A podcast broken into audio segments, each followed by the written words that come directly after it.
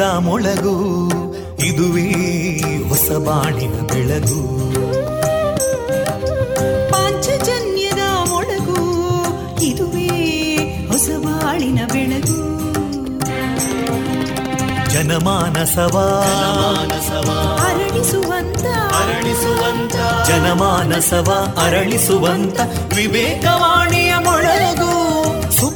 ದುಃಖಗಳಿಗೆ ತಾಕೊರಳಾಗುವ ನೆಲ ಪ್ರೀತಿಯದಿ ಮೊಳಗು. ಇದುವೇ ಹೊಸ ಬಾಣಿನ ಬೆಳಗು. ಇದುವೇ ಪಾಂಚಜನ್ಯದ ಮೊಳಗು. ಇದುವೇ ಪಾಂಚಜನ್ಯದ ಮೊಳಗು.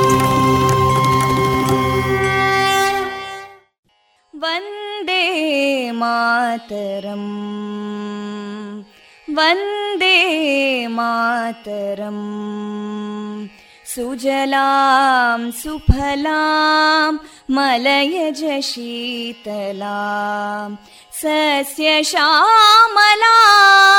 मातरं वन्दे मातरम् शुभ्रजोत्स्ना पुलकितयामिनीं पुल्लकुसुमिता ध्रुमदळशोभिनीं सुहासिनीं सुमधुरभाषिणीं सुखदां वरदां मातरं वन्दे मातरम् कोटि कोटि कण्ठा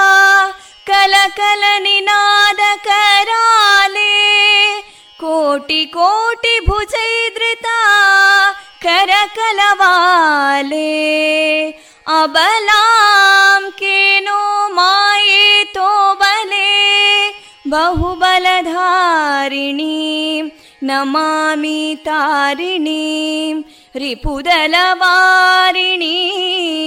मातरं वन्दे मातरम् तुमि विद्या तुमि धर्मा तुमि हृदि तुमि मर्मा त्वं हि प्राणा शरीरे बाहुते तुमि मा शक्ति हृदये तुमि मा भक्ति तोमारयी प्रतिमा गडी मन्दिरे मन्दिरे वन्दे मातरम्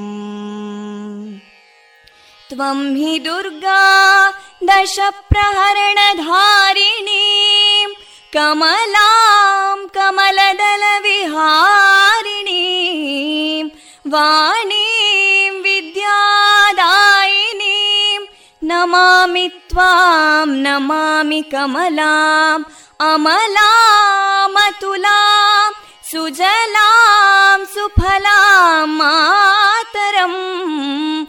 वन्दे मातरम् श्यामलां सरलां सुस्मितां भूषितां धरणीं भरणीं मातरं वन्दे मातरम् वन्दे मातरम्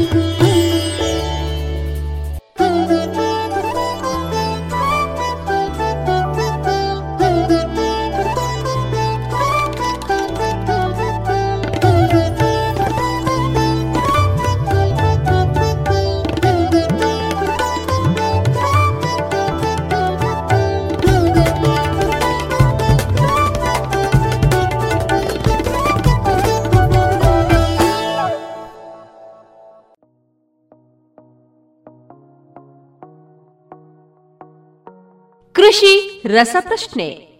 ಕೃಷಿ ಯಂತ್ರ ಮೇಳದಲ್ಲಿ ಕೃಷಿಯ ಕುರಿತು ಕೃಷಿ ರಸಪ್ರಶ್ನೆ. ಪ್ರತಿಷ್ಠಿತ ಕ್ಯಾಂಪೋ ಸಂಸ್ಥೆ, ಅಡಿಕೆ ಸಂಶೋಧನೆ ಮತ್ತು ಅಭಿವೃದ್ಧಿ ಪ್ರತಿಷ್ಠಾನ ಮತ್ತು Vivekananda College of Engineering and Technology ಇದರ ಸಂಯುಕ್ತ ಆಶ್ರಯದಲ್ಲಿ ಐದನೇ ಕೃಷಿ ಯಂತ್ರ ಮೇಳ, ಎರಡು ಸಾವಿರದ ಇಪ್ಪತ್ತ ಮೂರು ಹಾಗೂ ಕನಸಿನ ಮನೆ ಎನ್ನುವ ಬೃಹತ್ ಪ್ರದರ್ಶನ ವಿವೇಕಾನಂದ ಇಂಜಿನಿಯರಿಂಗ್ ಕಾಲೇಜಿನ ಆವರಣದಲ್ಲಿ ಇದೇ ಫೆಬ್ರವರಿ ಹತ್ತರಿಂದ ಹನ್ನೆರಡರವರೆಗೆ ನಡೆಯಲಿದೆ. ಬದಲಾಗುತ್ತಿರುವಂತಹ ತಂತ್ರಜ್ಞಾನವನ್ನ ಕೃಷಿಕರಿಗೆ ತಲುಪಿಸುವಂತಹ ಮಹತ್ವಾಕಾಂಕ್ಷಿ ಯೋಜನೆಯಾದ ಈ ಮೇಳದಲ್ಲಿ ಫೆಬ್ರವರಿ ಹನ್ನೆರಡರಂದು Radio Panchajanya ninety point eight FM ವತಿಯಿಂದ ಕೃಷಿ, ರಸಪ್ರಶ್ನೆ ಮೂರು ವಿಭಾಗಗಳಲ್ಲಿ ನಡೆಯುವಂತಹ ಸ್ಪರ್ಧೆಗಳಾದ ಮೊದಲನೇ ವಿಭಾಗ, ಪದವಿ ಪೂರ್ವ ವಿಭಾಗ ಎರಡನೇ ವಿಭಾಗದಲ್ಲಿ ಪದವಿ, ವೃತ್ತಿಪರ, ಸ್ನಾತಕೋತ್ತರ ವಿಭಾಗ ಹಾಗೂ ಮೂರನೇ ವಿಭಾಗದಲ್ಲಿ ಸಾರ್ವಜನಿಕ. ಕೃಷಿ ಆಸಕ್ತಿ ಸಾರ್ವಜನಿಕ ಸ್ಪರ್ಧಾಳುಗಳಿಗೆ ಈ ಸ್ಪರ್ಧೆಯಲ್ಲಿ ಸಂಪೂರ್ಣ ಅವಕಾಶ. ಹೆಚ್ಚಿನ ಮಾಹಿತಿಗಾಗಿ ಹಿಂದೆ ನಮ್ಮನ್ನ ಸಂಪರ್ಕಿಸಿ ಎಂಟು ಸೊನ್ನೆ ಐದು ಸೊನ್ನೆ ಎಂಟು ಸೊನ್ನೆ ಒಂಬತ್ತು ಎಂಟು ಎಂಟು ಐದು ಮತ್ತೊಮ್ಮೆ ಎಂಟು ಸೊನ್ನೆ ಐದು ಸೊನ್ನೆ ಎಂಟು ಸೊನ್ನೆ ಒಂಬತ್ತು ಎಂಟು ಎಂಟು ಐದು. ಕೃಷಿ ರಸಪ್ರಶ್ನೆ ಸ್ಪರ್ಧೆಯಲ್ಲಿ ವಿಜೇತರಾದವರಿಗೆ ಪ್ರಥಮ ಬಹುಮಾನ ಚಿನ್ನದ ನಾಣ್ಯ, ದ್ವಿತೀಯ ಬೆಳ್ಳಿ ನಾಣ್ಯ, ತೃತೀಯ ಬಹುಮಾನವಾಗಿ ದೀಪ ಹಾಗೂ ಮತ್ತಿತರ ಆಕರ್ಷಕ ಬಹುಮಾನಗಳು. ಮತ್ಯಾಕೆ ತಡ? ಕೃಷಿ ರಸ ಪ್ರಶ್ನೆ ಸ್ಪರ್ಧೆಯಲ್ಲಿ ಭಾಗವಹಿಸಿ ಚಿನ್ನದ ನಾಣ್ಯವನ್ನ ಬಹುಮಾನವಾಗಿ ಪಡೆದುಕೊಳ್ಳಿ.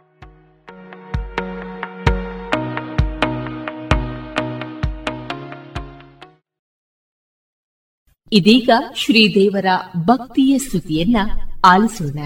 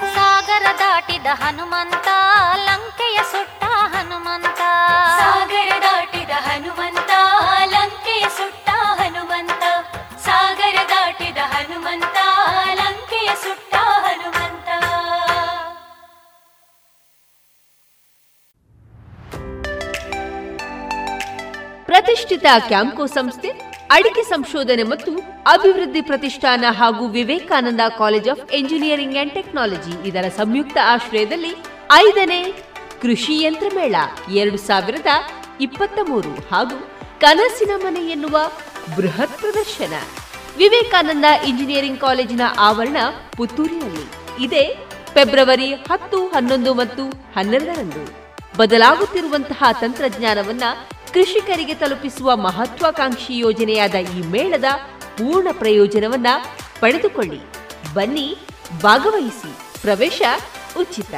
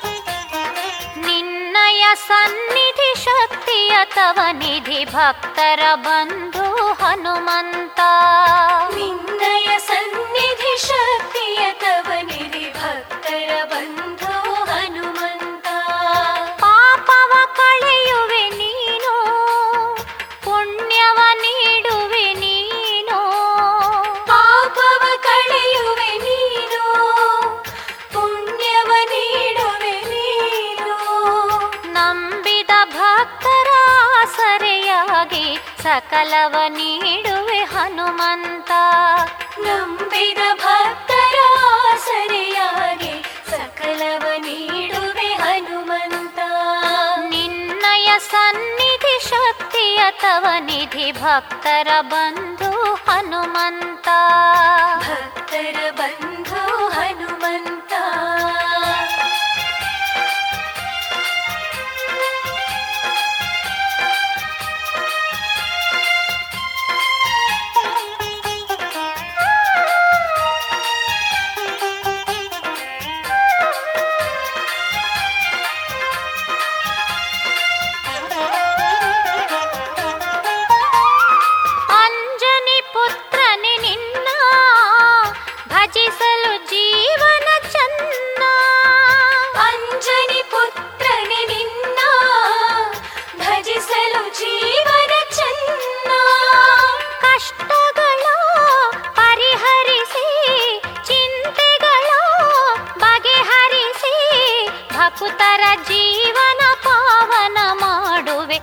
ಬದುಕಲಿ ನೆಮ್ಮದಿ ನೀ ತರುವೆ.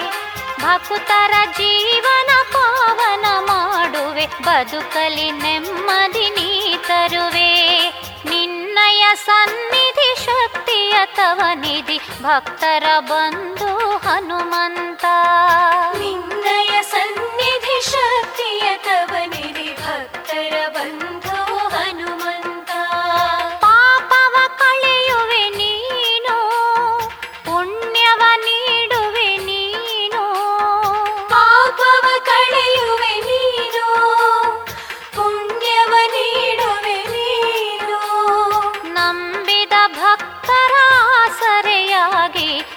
ಸಕಲವ ನೀಡುವೆ ಹನುಮಂತ. ನಂಬಿದ ಭಕ್ತರ ಸರಿಯಾಗಿ ಸಕಲವ ನೀಡುವೆ ಹನುಮಂತ. ನಿನ್ನಯ ಸನ್ನಿಧಿ ಶಕ್ತಿಯ ತವ ನಿಧಿ ಭಕ್ತರ ಬಂಧು.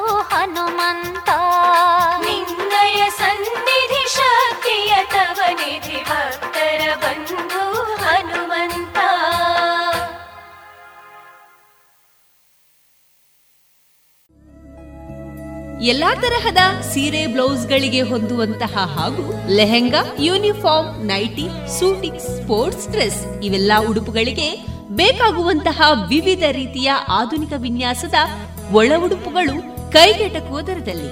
ಎಲ್ಲಾ ಬ್ರ್ಯಾಂಡ್ಗಳಲ್ಲಿ ಲಭ್ಯ. ಅದೇ ಲಶ್ ಫ್ಯಾಷನ್ ಇನ್ಸೈಡ್ ಕೋರ್ಟ್ ರಸ್ತೆ ಪುತ್ತೂರಿನಲ್ಲಿ.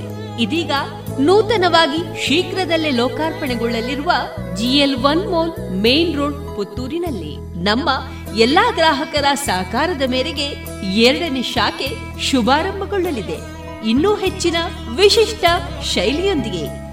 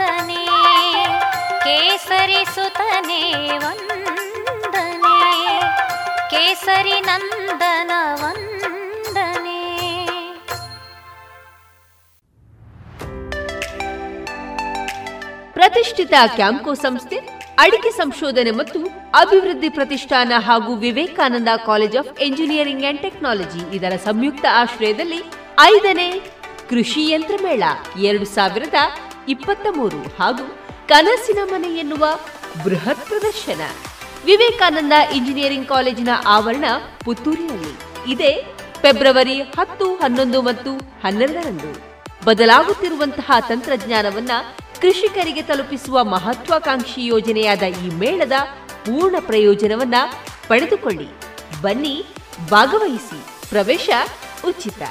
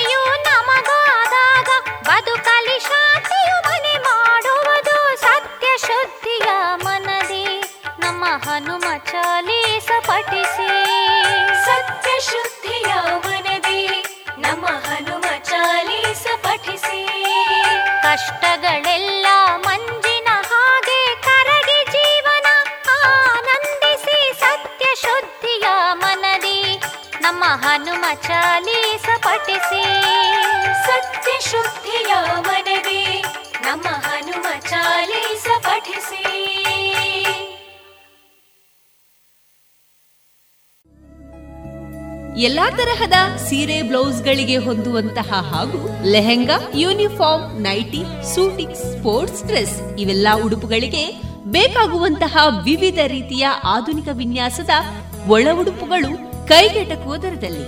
ಎಲ್ಲಾ ಬ್ರ್ಯಾಂಡ್ಗಳಲ್ಲಿ ಲಭ್ಯ. ಅದೇ ಲಶ್ ಫ್ಯಾಷನ್ ಇನ್ಸೈಡ್ ಕೋರ್ಟ್ ರಸ್ತೆ ಪುತ್ತೂರಿನಲ್ಲಿ. ಇದೀಗ ನೂತನವಾಗಿ ಶೀಘ್ರದಲ್ಲೇ ಲೋಕಾರ್ಪಣೆಗೊಳ್ಳಲಿರುವ GL One Mall main road ಪುತ್ತೂರಿನಲ್ಲಿ. ನಮ್ಮ ಎಲ್ಲಾ ಗ್ರಾಹಕರ ಸಹಕಾರದ ಮೇರೆಗೆ ಎರಡನೇ ಶಾಖೆ ಶುಭಾರಂಭಗೊಳ್ಳಲಿದೆ.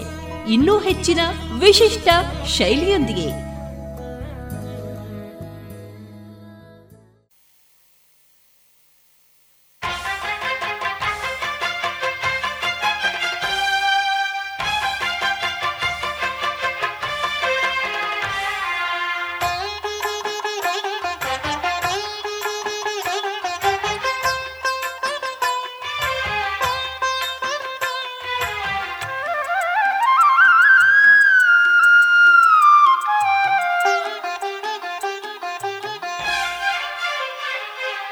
ಹನುಮ ನಿನ್ನ ನಂಬಿ ಬಂದೆ ಕರುಣೆ ತೋರಿಸು ಕತ್ತಲಿಂದ ಬೆಳಕಿನೆಡೆಗೆ ನನ್ನ ಸಾಗಿಸು.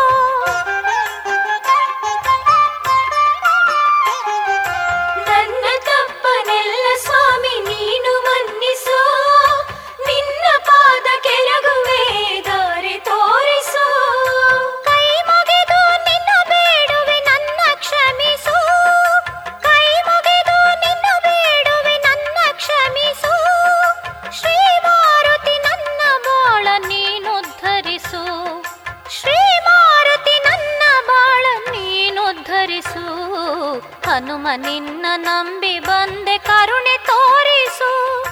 ಕತ್ತಲಿಂದ ಬೆಳಕಿನೆಡೆಗೆ ನನ್ನ ಸಾಗಿಸು. ಹನುಮ ನಿನ್ನ ನಂಬಿ ಬಂದೆ ಕರುಣೆ ತೋರಿಸು. ಕತ್ತಲಿಂದ ಬೆಳಕಿನೆಡೆಗೆ ನನ್ನ ಸಾಗಿಸು.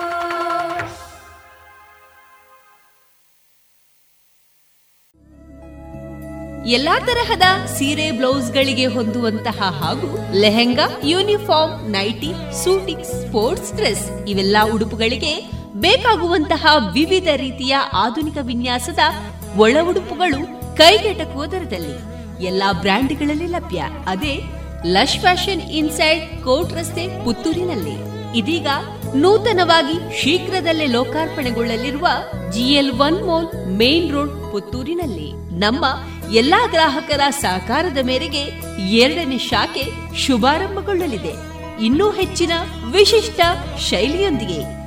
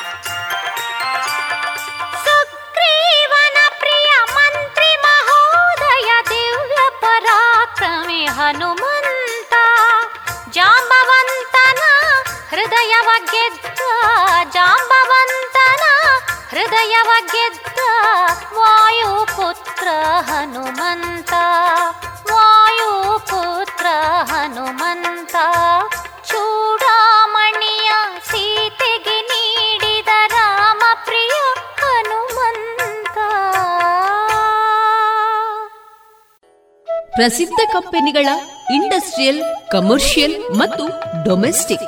ಪಾಪ್ ಸೆಟ್ಗಳು, ಕೇಬಲ್ಗಳು, ಫ್ಯಾನ್ಗಳು ಮತ್ತು ಎಲ್ಲ ತರದ ವಿದ್ಯುತ್ ಉಪಕರಣಗಳು ಒಂದೇ ಸೂರಿನಡಿ ಲಭ್ಯ.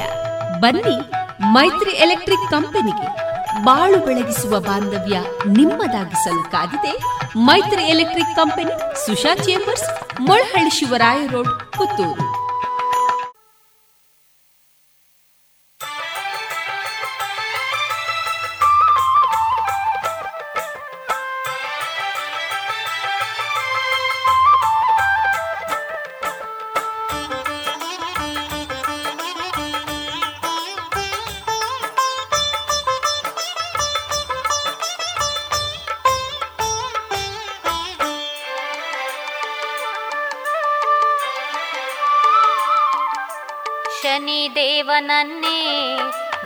ಜಯಿಸಿದಂಥ ಧೀರ.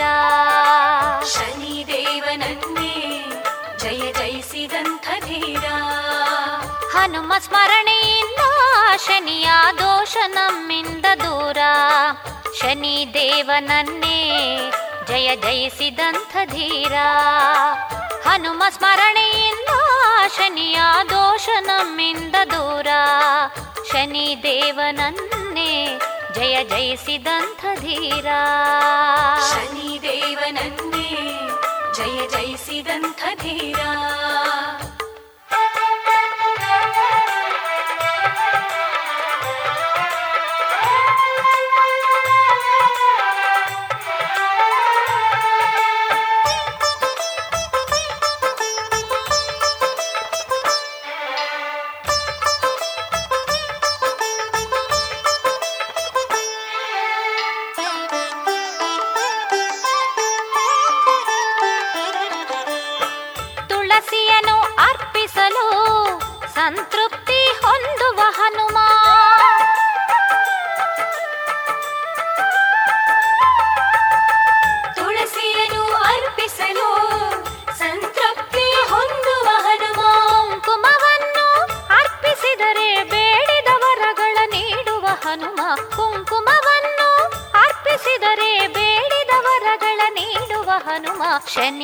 ದೇವನನ್ನೇ ಜಯ ಜಯಿಸಿದಂಥ ಧೀರ. ಹನುಮ ಸ್ಮರಣೆಯಿಂದ ಶನಿಯ ದೋಷ ನಮ್ಮಿಂದ ದೂರ. ಶನಿ ದೇವನನ್ನೇ ಜಯ ಜಯಿಸಿದಂಥ ಧೀರ. ಶನಿದೇವನನ್ನೇ ಜಯ ಜಯಿಸಿದಂಥ ಧೀರ.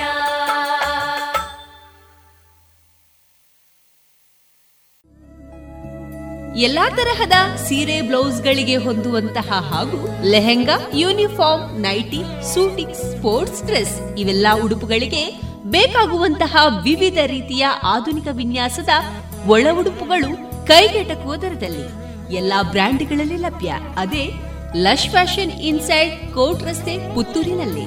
ಇದೀಗ ನೂತನವಾಗಿ ಶೀಘ್ರದಲ್ಲೇ ಲೋಕಾರ್ಪಣೆಗೊಳ್ಳಲಿರುವ GL One Mall main road ಪುತ್ತೂರಿನಲ್ಲಿ. ನಮ್ಮ ಎಲ್ಲಾ ಗ್ರಾಹಕರ ಸಹಕಾರದ ಮೇರೆಗೆ ಎರಡನೇ ಶಾಖೆ ಶುಭಾರಂಭಗೊಳ್ಳಲಿದೆ. ಇನ್ನೂ ಹೆಚ್ಚಿನ ವಿಶಿಷ್ಟ ಶೈಲಿಯೊಂದಿಗೆ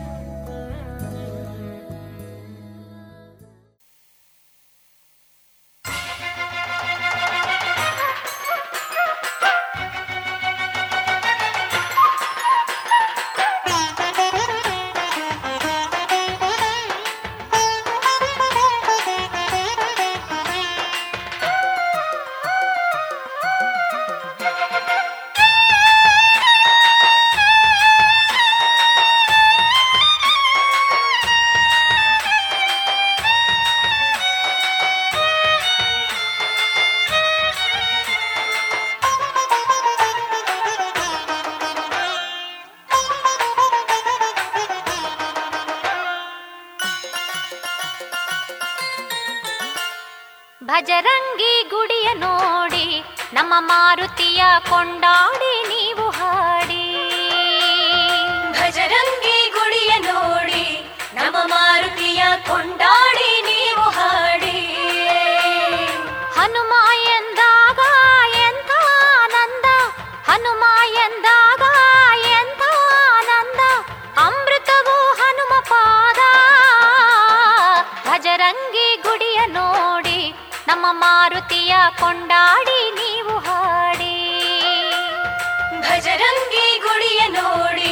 நம்ம மாருதியா கொண்டாடி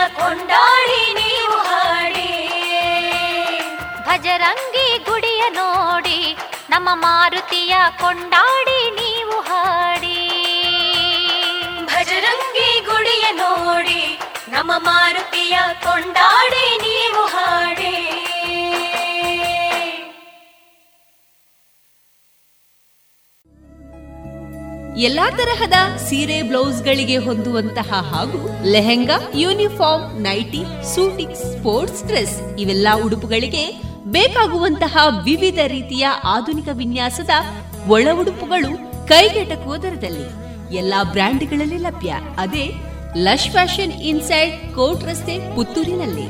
ಇದೀಗ ನೂತನವಾಗಿ ಶೀಘ್ರದಲ್ಲೇ ಲೋಕಾರ್ಪಣೆಗೊಳ್ಳಲಿರುವ GL One Mall main road ಪುತ್ತೂರಿನಲ್ಲಿ. ನಮ್ಮ ಎಲ್ಲಾ ಗ್ರಾಹಕರ ಸಹಕಾರದ ಮೇರೆಗೆ ಎರಡನೇ ಶಾಖೆ ಶುಭಾರಂಭಗೊಳ್ಳಲಿದೆ. ಇನ್ನೂ ಹೆಚ್ಚಿನ ವಿಶಿಷ್ಟ ಶೈಲಿಯೊಂದಿಗೆ.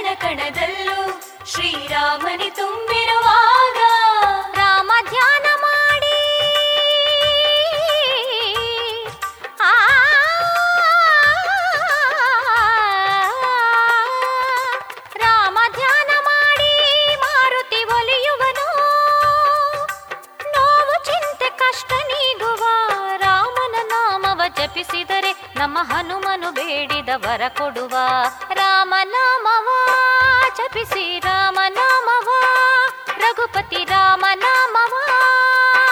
ರಾಮನ ನಾಮವ ಜಪಿಸಿದರೆ ನಮ್ಮ ಹನುಮನು ಬೇಡಿದ ವರ ಕೊಡುವ. ರಾಮನ ನಾಮವ ಜಪಿಸಿದರೆ ನಮ್ಮ ಹನುಮನು ಬೇಡಿದ ವರ ಕೊಡುವ. ರಾಮನಾಮ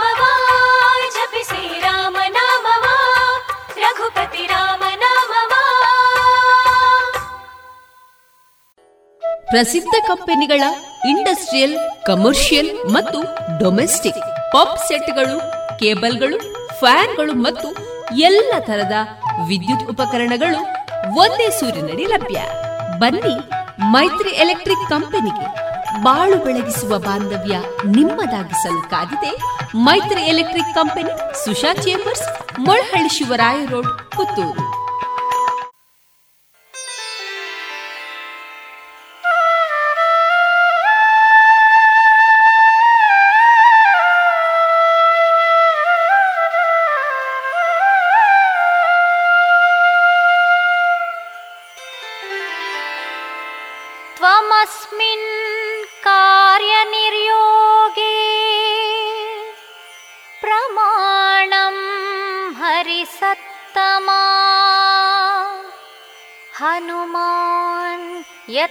मास्ताया दुःखक्षयकर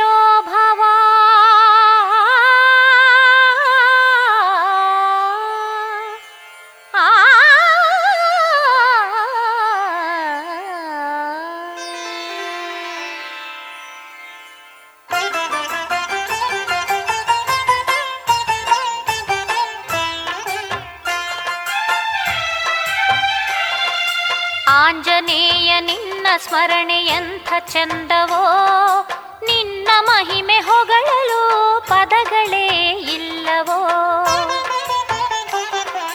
ಆಂಜನೇಯ, ನಿನ್ನ ಸ್ಮರಣೆ ಎಂಥ ಚಂದವೋ, ನಿನ್ನ ಮಹಿಮೆ ಹೊಗಳಲು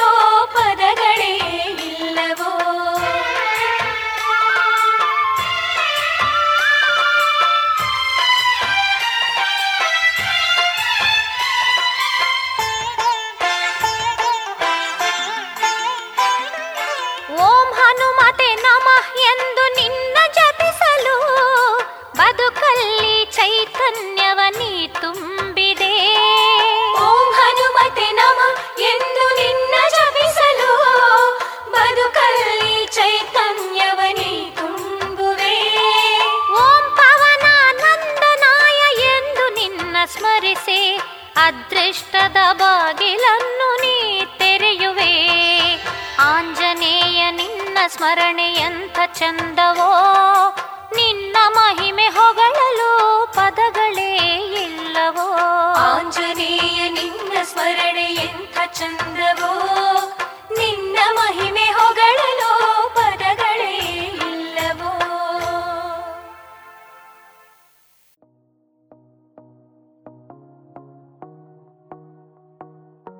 ಕೃಷಿ ರಸಪ್ರಶ್ನೆ. ಕೃಷಿ ಯಂತ್ರ ಮೇಳದಲ್ಲಿ ಕೃಷಿಯ ಕುರಿತು ಕೃಷಿ ರಸ ಪ್ರಶ್ನೆ ಪ್ರತಿಷ್ಠಿತ ಕ್ಯಾಂಪೋ ಸಂಸ್ಥೆ, ಅಡಿಕೆ ಸಂಶೋಧನೆ ಮತ್ತು ಅಭಿವೃದ್ಧಿ ಪ್ರತಿಷ್ಠಾನ ಮತ್ತು Vivekananda College of Engineering and Technology ಇದರ ಸಂಯುಕ್ತ ಆಶ್ರಯದಲ್ಲಿ ಐದನೇ ಕೃಷಿ ಯಂತ್ರ ಮೇಳ ಎರಡು ಸಾವಿರದ ಇಪ್ಪತ್ತ ಮೂರು ಹಾಗೂ ಕನಸಿನ ಮನೆ ಎನ್ನುವ ಬೃಹತ್ ಪ್ರದರ್ಶನ ವಿವೇಕಾನಂದ ಇಂಜಿನಿಯರಿಂಗ್ ಕಾಲೇಜಿನ ಆವರಣದಲ್ಲಿ ಇದೇ ಫೆಬ್ರವರಿ ಹತ್ತರಿಂದ ಹನ್ನೆರಡರವರೆಗೆ ನಡೆಯಲಿದೆ. ಬದಲಾಗುತ್ತಿರುವಂತಹ ತಂತ್ರಜ್ಞಾನವನ್ನ ಕೃಷಿಕರಿಗೆ ತಲುಪಿಸುವಂತಹ ಮಹತ್ವಾಕಾಂಕ್ಷಿ ಯೋಜನೆಯಾದ ಈ ಮೇಳದಲ್ಲಿ ಫೆಬ್ರವರಿ ಹನ್ನೆರಡರಂದು Radio Panchajanya ninety point eight FM ವತಿಯಿಂದ ಕೃಷಿ, ರಸಪ್ರಶ್ನೆ, ಮೂರು ವಿಭಾಗಗಳಲ್ಲಿ ನಡೆಯುವಂತಹ ಸ್ಪರ್ಧೆಗಳಾದ ಮೊದಲನೇ ವಿಭಾಗ, ಪದವಿ ಪೂರ್ವ ವಿಭಾಗ, ಎರಡನೇ ವಿಭಾಗದಲ್ಲಿ ಪದವಿ, ವೃತ್ತಿಪರ, ಸ್ನಾತಕೋತ್ತರ ವಿಭಾಗ ಹಾಗೂ ಮೂರನೇ ವಿಭಾಗದಲ್ಲಿ ಸಾರ್ವಜನಿಕ. ಕೃಷಿ ಆಸಕ್ತಿ ಸಾರ್ವಜನಿಕ ಸ್ಪರ್ಧಾಳುಗಳಿಗೆ ಈ ಸ್ಪರ್ಧೆಯಲ್ಲಿ ಸಂಪೂರ್ಣ ಅವಕಾಶ. ಹೆಚ್ಚಿನ ಮಾಹಿತಿಗಾಗಿ ಹಿಂದೆ ನಮ್ಮನ್ನ ಸಂಪರ್ಕಿಸಿ ಎಂಟು ಸೊನ್ನೆ ಐದು ಸೊನ್ನೆ ಎಂಟು ಸೊನ್ನೆ ಒಂಬತ್ತು ಎಂಟು ಎಂಟು ಐದು ಮತ್ತೊಮ್ಮೆ ಎಂಟು ಸೊನ್ನೆ ಐದು ಸೊನ್ನೆ ಎಂಟು ಸೊನ್ನೆ ಒಂಬತ್ತು ಎಂಟು ಎಂಟು ಐದು. ಕೃಷಿ ರಸಪ್ರಶ್ನೆ ಸ್ಪರ್ಧೆಯಲ್ಲಿ ವಿಜೇತರಾದವರಿಗೆ ಪ್ರಥಮ ಬಹುಮಾನ ಚಿನ್ನದ ನಾಣ್ಯ, ದ್ವಿತೀಯ ಬೆಳ್ಳಿ ನಾಣ್ಯ ತೃತೀಯ ಬಹುಮಾನವಾಗಿ ದೀಪ ಹಾಗೂ ಮತ್ತಿತರ ಆಕರ್ಷಕ ಬಹುಮಾನಗಳು. ಮತ್ಯಾಕೆ ತಡ? ಕೃಷಿ ರಸ ಪ್ರಶ್ನೆ ಸ್ಪರ್ಧೆಯಲ್ಲಿ ಭಾಗವಹಿಸಿ ಚಿನ್ನದ ನಾಣ್ಯವನ್ನ ಬಹುಮಾನವಾಗಿ ಪಡೆದುಕೊಳ್ಳಿ.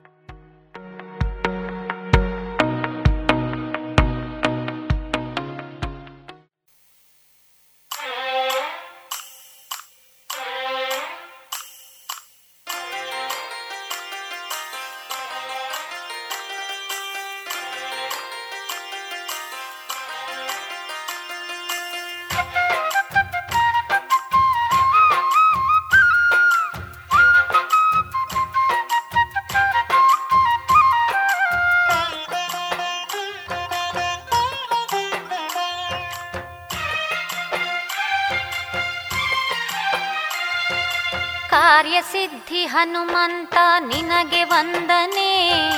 ನಮ್ಮ ಬಾಳಿಗೆಂದು ಇರಲಿ ನಿನ್ನ ರಕ್ಷಣೆ. ಕಾರ್ಯಸಿದ್ಧಿ ಹನುಮಂತ ನಿನಗೆ ವಂದನೆ. ನಮ್ಮ ಬಾಳಿಗೆಂದು ಇರಲಿ ನಿನ್ನ ರಕ್ಷಣೆ.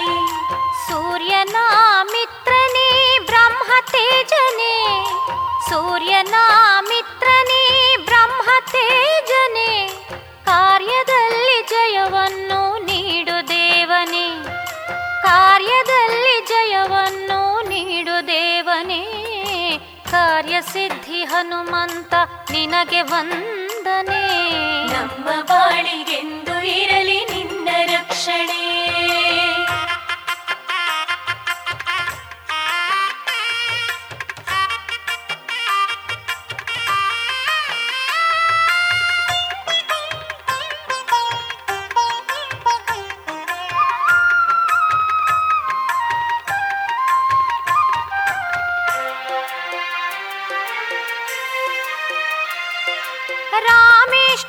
ಫಲ್ಗುಣ ಸಖ ಧೀರ ವಿಕ್ರಮ ಸೀತೆಯ ಶೋಕಹರಣ ಮಾಡಿದ ಹನುಮ.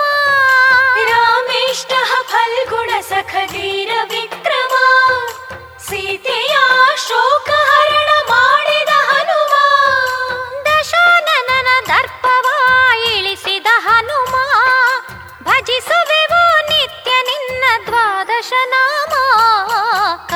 ಕಾರ್ಯಸಿದ್ಧಿ ಹನುಮಂತ ನಿನಗೆ ವಂದನೆ.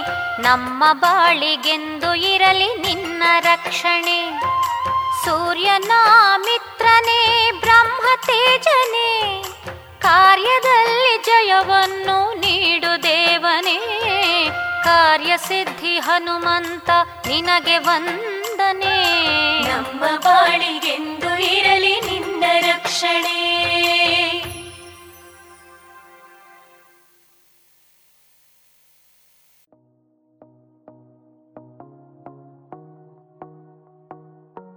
ಕೃಷಿ ರಸಪ್ರಶ್ನೆ.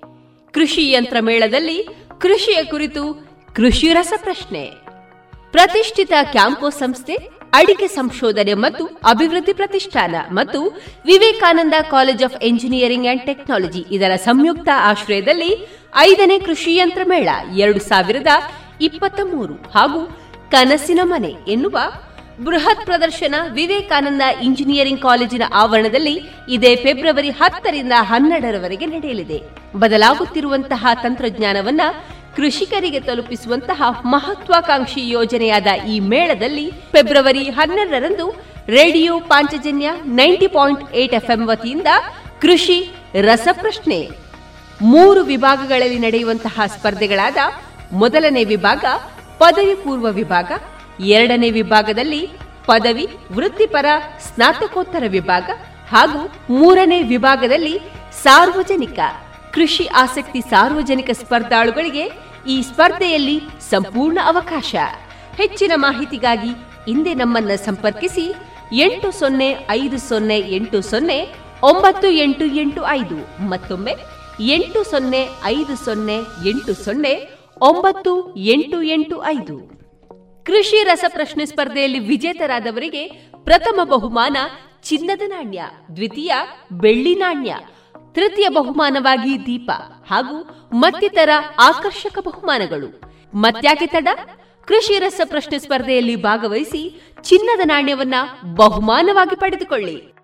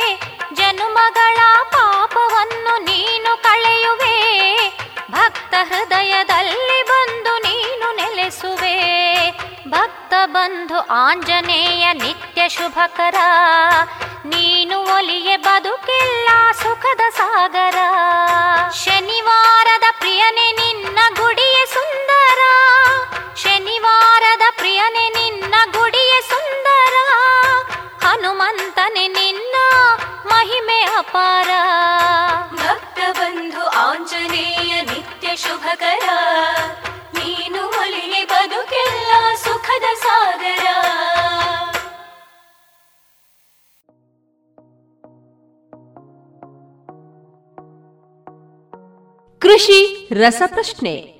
ಕೃಷಿ ಯಂತ್ರ ಮೇಳದಲ್ಲಿ ಕೃಷಿಯ ಕುರಿತು ಕೃಷಿ ರಸಪ್ರಶ್ನೆ. ಪ್ರತಿಷ್ಠಿತ ಕ್ಯಾಂಪೋ ಸಂಸ್ಥೆ, ಅಡಿಕೆ ಸಂಶೋಧನೆ ಮತ್ತು ಅಭಿವೃದ್ಧಿ ಪ್ರತಿಷ್ಠಾನ ಮತ್ತು Vivekananda College of Engineering and Technology ಇದರ ಸಂಯುಕ್ತ ಆಶ್ರಯದಲ್ಲಿ ಐದನೇ ಕೃಷಿ ಯಂತ್ರ ಮೇಳ ಎರಡು ಸಾವಿರದ ಇಪ್ಪತ್ತ ಮೂರು ಹಾಗೂ ಕನಸಿನ ಮನೆ ಎನ್ನುವ ಬೃಹತ್ ಪ್ರದರ್ಶನ ವಿವೇಕಾನಂದ ಇಂಜಿನಿಯರಿಂಗ್ ಕಾಲೇಜಿನ ಆವರಣದಲ್ಲಿ ಇದೇ ಫೆಬ್ರವರಿ ಹತ್ತರಿಂದ ಹನ್ನೆರಡರವರೆಗೆ ನಡೆಯಲಿದೆ. ಬದಲಾಗುತ್ತಿರುವಂತಹ ತಂತ್ರಜ್ಞಾನವನ್ನ ಕೃಷಿಕರಿಗೆ ತಲುಪಿಸುವಂತಹ ಮಹತ್ವಾಕಾಂಕ್ಷಿ ಯೋಜನೆಯಾದ ಈ ಮೇಳದಲ್ಲಿ ಫೆಬ್ರವರಿ ಹನ್ನೆರಡರಂದು Radio Panchajanya ninety point eight FM ವತಿಯಿಂದ ಕೃಷಿ, ರಸಪ್ರಶ್ನೆ ಮೂರು ವಿಭಾಗಗಳಲ್ಲಿ ನಡೆಯುವಂತಹ ಸ್ಪರ್ಧೆಗಳಾದ ಮೊದಲನೇ ವಿಭಾಗ, ಪದವಿ ಪೂರ್ವ ವಿಭಾಗ ಎರಡನೇ ವಿಭಾಗದಲ್ಲಿ ಪದವಿ, ವೃತ್ತಿಪರ, ಸ್ನಾತಕೋತ್ತರ ವಿಭಾಗ ಹಾಗೂ ಮೂರನೇ ವಿಭಾಗದಲ್ಲಿ ಸಾರ್ವಜನಿಕ. ಕೃಷಿ ಆಸಕ್ತಿ ಸಾರ್ವಜನಿಕ ಸ್ಪರ್ಧಾಳುಗಳಿಗೆ ಈ ಸ್ಪರ್ಧೆಯಲ್ಲಿ ಸಂಪೂರ್ಣ ಅವಕಾಶ. ಹೆಚ್ಚಿನ ಮಾಹಿತಿಗಾಗಿ ಹಿಂದೆ ನಮ್ಮನ್ನ ಸಂಪರ್ಕಿಸಿ ಎಂಟು ಸೊನ್ನೆ ಐದು ಸೊನ್ನೆ ಎಂಟು ಸೊನ್ನೆ ಒಂಬತ್ತು ಎಂಟು ಎಂಟು ಐದು ಮತ್ತೊಮ್ಮೆ ಎಂಟು ಸೊನ್ನೆ ಐದು ಸೊನ್ನೆ ಎಂಟು ಸೊನ್ನೆ ಒಂಬತ್ತು ಎಂಟು ಎಂಟು ಐದು. ಕೃಷಿ ರಸಪ್ರಶ್ನೆ ಸ್ಪರ್ಧೆಯಲ್ಲಿ ವಿಜೇತರಾದವರಿಗೆ ಪ್ರಥಮ ಬಹುಮಾನ ಚಿನ್ನದ ನಾಣ್ಯ, ದ್ವಿತೀಯ ಬೆಳ್ಳಿ ನಾಣ್ಯ, ತೃತೀಯ ಬಹುಮಾನವಾಗಿ ದೀಪ ಹಾಗೂ ಮತ್ತಿತರ ಆಕರ್ಷಕ ಬಹುಮಾನಗಳು. ಮತ್ಯಾಕೆ ತಡ? ಕೃಷಿ ರಸ ಪ್ರಶ್ನೆ ಸ್ಪರ್ಧೆಯಲ್ಲಿ ಭಾಗವಹಿಸಿ ಚಿನ್ನದ ನಾಣ್ಯವನ್ನ ಬಹುಮಾನವಾಗಿ ಪಡೆದುಕೊಳ್ಳಿ.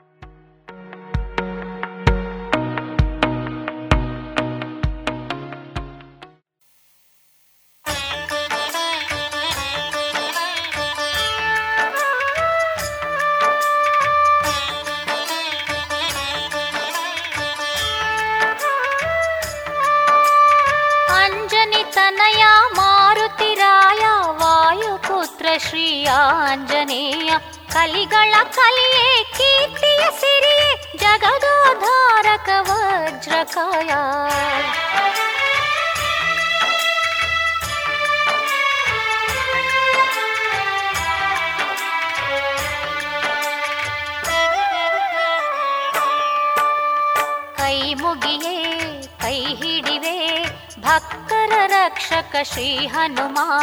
ಕೈ ಮುಗಿಯೇ ಕೈ ಹಿಡಿವೆ ಭಕ್ತರ ರಕ್ಷಕ ಶ್ರೀ ಹನುಮಾ. ನಿತ್ಯ ಬಾಳಲಿ ನಮ್ಮನು ಕಾಯುತ ಜಯವನ್ನು ಕೊಡುವೆ ಜಯ ಹನುಮಾ. ಕೈ ಮುಗಿಯೇ ಕೈ ಹಿಡಿವೆ ಭಕ್ತರ ರಕ್ಷಕ ಶ್ರೀ ಹನುಮಾ. ಕೈ ಮುಗಿಯೇ ಕೈ ಹಿಡಿವೆ ಭಕ್ತರ ರಕ್ಷಕ ಶ್ರೀ ಹನುಮ.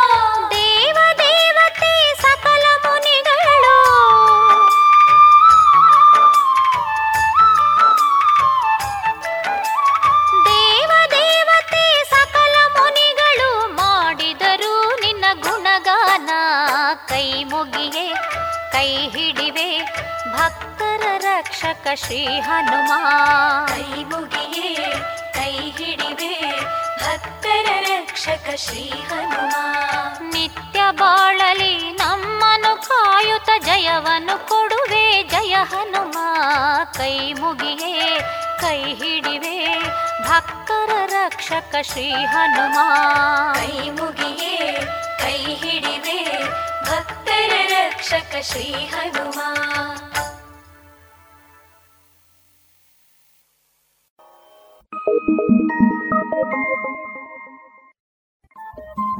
ರೇಡಿಯೋ ಪಾಂಚಜನ್ಯ ತೊಂಬತ್ತು ಬಿಂದು ಎಂಟು ಎಫ್ಎಂ ಸಮುದಾಯ ಬಾನುಲಿ ಕೇಂದ್ರ ಪುತ್ತೂರು. ಇದು ಜೀವ ಜೀವದ ಸ್ವರ ಸಂಚಾರ.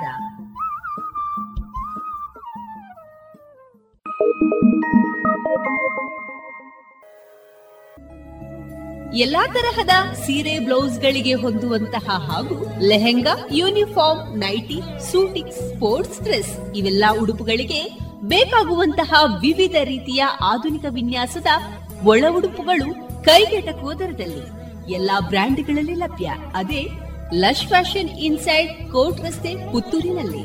ಇದೀಗ ನೂತನವಾಗಿ ಶೀಘ್ರದಲ್ಲೇ ಲೋಕಾರ್ಪಣೆಗೊಳ್ಳಲಿರುವ GL One Mall main road ಪುತ್ತೂರಿನಲ್ಲಿ. ನಮ್ಮ ಎಲ್ಲಾ ಗ್ರಾಹಕರ ಸಹಕಾರದ ಮೇರೆಗೆ ಎರಡನೇ ಶಾಖೆ ಶುಭಾರಂಭಗೊಳ್ಳಲಿದೆ. ಇನ್ನೂ ಹೆಚ್ಚಿನ ವಿಶಿಷ್ಟ ಶೈಲಿಯೊಂದಿಗೆ. ಮಾರುಕಟ್ಟೆ ಧಾರಣೆ ಇಂತಿದೆ. ಹೊಸ ಅಡಿಕೆ ಮುನ್ನೂರ ಇಪ್ಪತ್ತ ಐದರಿಂದ ನಾಲ್ಕನೂರು, ಹಳೆ ಅಡಿಕೆ ಫ್ರೆಶ್ ಚೋತ್ ನಾಲ್ಕನೂರ ನಲವತ್ತರಿಂದ ಐನೂರು ಹಳೆ ಅಡಿಕೆ ಡಬಲ್ ಚೋಲ್ ಐನೂರ ಎಂಬತ್ತರಿಂದ ಐನೂರ ನಲವತ್ತ ಐದು ಹಳೆ ಪಟೋರ ಮುನ್ನೂರ ಮೂವತ್ತರಿಂದ ಮುನ್ನೂರ ಅರವತ್ತು, ಹೊಸ ಪಟೋರ ಇನ್ನೂರ ಐವತ್ತರಿಂದ ಮುನ್ನೂರ ಇಪ್ಪತ್ತು, ಹಳೆ ಉಳ್ಳಿಗಡ್ಡೆ ಇನ್ನೂರರಿಂದ ಇನ್ನೂರ ಎಪ್ಪತ್ತ ಐದು ಹೊಸ ಉಳ್ಳಿಗಡ್ಡೆ ನೂರ ಐವತ್ತರಿಂದ ಇನ್ನೂರ ನಲವತ್ತು, ಹಳೆ ಕರಿಗೋಟು ಇನ್ನೂರರಿಂದ ಇನ್ನೂರ ಅರವತ್ತು, ಹೊಸ ಕರಿಗೋಟು ನೂರ ಎಂಬತ್ತರಿಂದ ಇನ್ನೂರ ಐವತ್ತ ಐದು ಕಾಳುಮೆಣಸು ಮುನ್ನೂರ ಎಪ್ಪತ್ತ ಒಂದರಿಂದ ನಾಲ್ಕುನೂರ ತೊಂಬತ್ತು ಒಣಕೊಕ್ಕೋ ಇನ್ನೂರರಿಂದ ಇನ್ನೂರ ಇಪ್ಪತ್ತು ಹಸಿಕೊಕ್ಕೋ ಐವತ್ತೆಂಟರಿಂದ ಅರವತ್ತ ಮೂರು ರಬ್ಬರ್ ಧಾರಣೆ, ಆರ್ಎಸ್ಎಸ್ ಫೋರ್ ನೂರ ಮೂವತ್ತ ಒಂಬತ್ತು ರೂಪಾಯಿ, ಆರ್ಎಸ್ಎಸ್ ಫೈವ್ ನೂರ ಮೂವತ್ತ ಮೂರು ರೂಪಾಯಿ, ಲಾಟ್ ನೂರ ಇಪ್ಪತ್ತ ಒಂಬತ್ತು ರೂಪಾಯಿ ಐವತ್ತು ಪೈಸೆ, ಸ್ಕ್ರ್ಯಾಪ್ ಎಪ್ಪತ್ತೇಳರಿಂದ ಎಂಬತ್ತೇಳು ರೂಪಾಯಿ. ಪ್ರತಿಷ್ಠಿತ ಕ್ಯಾಂಕೋ ಸಂಸ್ಥೆ ಅಡಿಕೆ ಸಂಶೋಧನೆ ಮತ್ತು ಅಭಿವೃದ್ಧಿ ಪ್ರತಿಷ್ಠಾನ ಹಾಗೂ Vivekananda College of Engineering and Technology ಇದರ ಸಂಯುಕ್ತ ಆಶ್ರಯದಲ್ಲಿ ಐದನೇ ಕೃಷಿ ಯಂತ್ರ ಮೇಳ ಎರಡು ಸಾವಿರದ ಇಪ್ಪತ್ತ ಮೂರು ಹಾಗೂ ಕನಸಿನ ಮನೆ ಎನ್ನುವ ಬೃಹತ್ ಪ್ರದರ್ಶನ. ವಿವೇಕಾನಂದ ಇಂಜಿನಿಯರಿಂಗ್ ಕಾಲೇಜಿನ ಆವರಣ ಪುತ್ತೂರಿನಲ್ಲಿ. ಇದೆ ಫೆಬ್ರವರಿ ಹತ್ತು, ಹನ್ನೊಂದು ಮತ್ತು ಹನ್ನೆರಡರಂದು. ಬದಲಾಗುತ್ತಿರುವಂತಹ ತಂತ್ರಜ್ಞಾನವನ್ನ ಕೃಷಿಕರಿಗೆ ತಲುಪಿಸುವ ಮಹತ್ವಾಕಾಂಕ್ಷಿ ಯೋಜನೆಯಾದ ಈ ಮೇಳದ ಪೂರ್ಣ ಪ್ರಯೋಜನವನ್ನ ಪಡೆದುಕೊಳ್ಳಿ. ಬನ್ನಿ ಭಾಗವಹಿಸಿ. ಪ್ರವೇಶ ಉಚಿತ. ಗೌರವಾನ್ವಿತ ನಾಗರಿಕರೇ, ಮೇಲಿಂದ ಮೇಲೆ ತಲೆನೋವು, ತಲೆ ತಿರುಗುವುದು, ಉಸಿರಾಟದ ಸಮಸ್ಯೆ, ದೃಷ್ಟಿಯ ಸಮಸ್ಯೆಗಳು, ಅನಿಯಮಿತ ಹೃದಯ ಬಡಿತ ಇದು ಅಧಿಕ ರಕ್ತದೊತ್ತಡದ ಲಕ್ಷಣಗಳಾಗಿವೆ. ಇದನ್ನು ನಿಯಂತ್ರಿಸಲು ಉಪ್ಪು, ಉಪ್ಪಿನಕಾಯಿ, ಕರಿದ ಪದಾರ್ಥಗಳನ್ನು ಸೇವಿಸಬೇಡಿ. ಧೂಮಪಾನ, ಮದ್ಯಪಾನ ಮತ್ತು ತಂಬಾಕು ಪದಾರ್ಥಗಳನ್ನು ಸೇವಿಸಬಾರದು. ದಿನನಿತ್ಯ ದೈಹಿಕ ಚಟುವಟಿಕೆ, ಯೋಗ ಮತ್ತು ವ್ಯಾಯಾಮವನ್ನು ತಪ್ಪದೇ ಮಾಡಿ. ನಿಮ್ಮ ಬಿಪಿಯನ್ನು ನಿಯಮಿತವಾಗಿ ಹತ್ತಿರದ ಆರೋಗ್ಯ ಕೇಂದ್ರದಲ್ಲಿ ಪರೀಕ್ಷಿಸಿ ಮತ್ತು ಸಲಹೆಗಳನ್ನು ಪಡೆದುಕೊಂಡು ಮುಂಜಾಗ್ರತೆ ಇದು ಜಿಲ್ಲಾ ಎನ್ಸಿಡಿ ವಿಭಾಗ, ಆರೋಗ್ಯ ಇಲಾಖೆ, ದಕ್ಷಿಣ ಕನ್ನಡ ಜಿಲ್ಲೆ ಇವರ ಪ್ರಕಟಣೆ.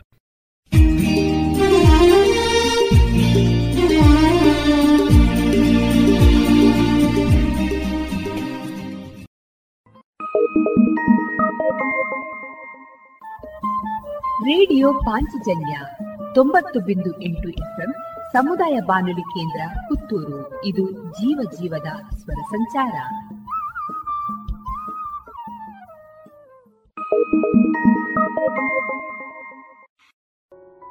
ಇನ್ನು ಮುಂದೆ ಕೇಳಿ ಶ್ರೀಮದ್ ಭಾಗವತಾಮೃತ ಬಿಂದು.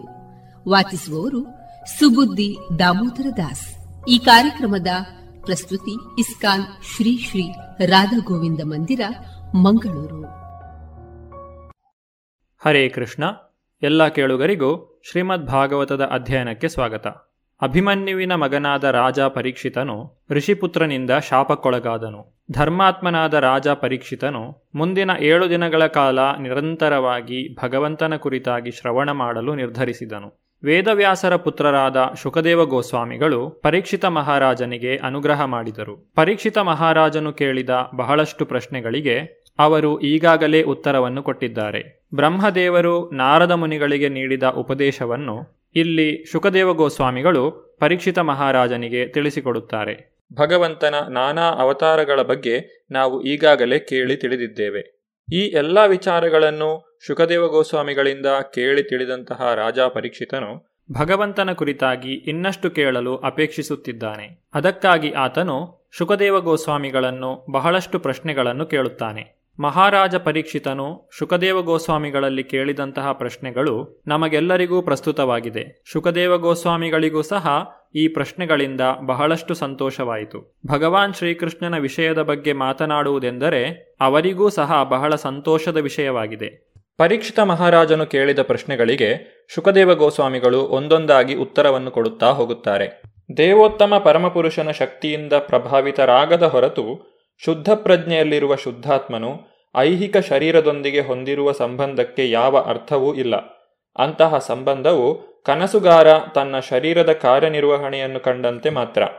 ಮಾಯೆಯಿಂದ ಆವೃತನಾದ ಜೀವಿಯು ಭಗವಂತನ ಬಹಿರಂಗ ಶಕ್ತಿಯು ನೀಡಿದ ನಾನಾ ರೂಪಗಳಲ್ಲಿ ಕಾಣಿಸಿಕೊಳ್ಳುತ್ತಾನೆ. ಐಹಿಕ ಪ್ರಕೃತಿ ಗುಣಗಳಲ್ಲಿ ಭೋಗಿಸುತ್ತಾ ಪಂಜರದಲ್ಲಿ ಬಂದಿಯಾದ ಜೀವಿಯು ನಾನು ಮತ್ತು ನನ್ನದು ಎಂಬ ಪರಿಭಾಷೆಯಲ್ಲಿ ಯೋಚಿಸುತ್ತಾ ತಪ್ಪಾಗಿ ಗ್ರಹಿಸುತ್ತಾನೆ. ಜೀವಿಯು ತನ್ನ ಸ್ವರೂಪದ ಮಹಿಮೆಯಲ್ಲಿ ಸ್ಥಿತನಾದೊಡನೆಯೇ ಕಾಲ ಮತ್ತು ಐಹಿಕ ಶಕ್ತಿಗೆ ಅತೀತನಾಗಿ ದಿವ್ಯತ್ವವನ್ನು ಅನುಭವಿಸಲು ಆರಂಭಿಸುತ್ತಾನೆ. ಒಡನೆಯೇ ಅವನು ಎರಡು ತಪ್ಪು ಕಲ್ಪನೆಗಳನ್ನು ತ್ಯಜಿಸುತ್ತಾನೆ ಮತ್ತು ಶುದ್ಧಾತ್ಮನಾಗಿ ಪೂರ್ಣವಾಗಿ ವ್ಯಕ್ತಗೊಳ್ಳುತ್ತಾನೆ. ಬ್ರಹ್ಮದೇವನ ನಿಷ್ಕಪಟ ತಪಸ್ಸಿನ ಭಕ್ತಿಯೋಗದಿಂದ ಪರಮ ಸಂತೋಷಗೊಂಡ ದೇವೋತ್ತಮ ಪರಮಪುರುಷನು ಬ್ರಹ್ಮನ ಮುಂದೆ ತನ್ನ ಶಾಶ್ವತ ದಿವ್ಯ ರೂಪವನ್ನು ತೋರಿದನು. ಮತ್ತು ಬದ್ಧಾತ್ಮನ ಶುದ್ಧೀಕರಣಕ್ಕೆ ಅದೇ ವಸ್ತುನಿಷ್ಠ ಗುರಿ ಪ್ರಥಮ ಗುರುವು ಬ್ರಹ್ಮಾಂಡದ ಪರಮಶ್ರೇಷ್ಠನೂ ಆದ ಬ್ರಹ್ಮದೇವನಿಗೆ ತನ್ನ ಕಮಲಾಸನದ ಮೂಲವನ್ನು ಕಾಣಲಾಗಲಿಲ್ಲ.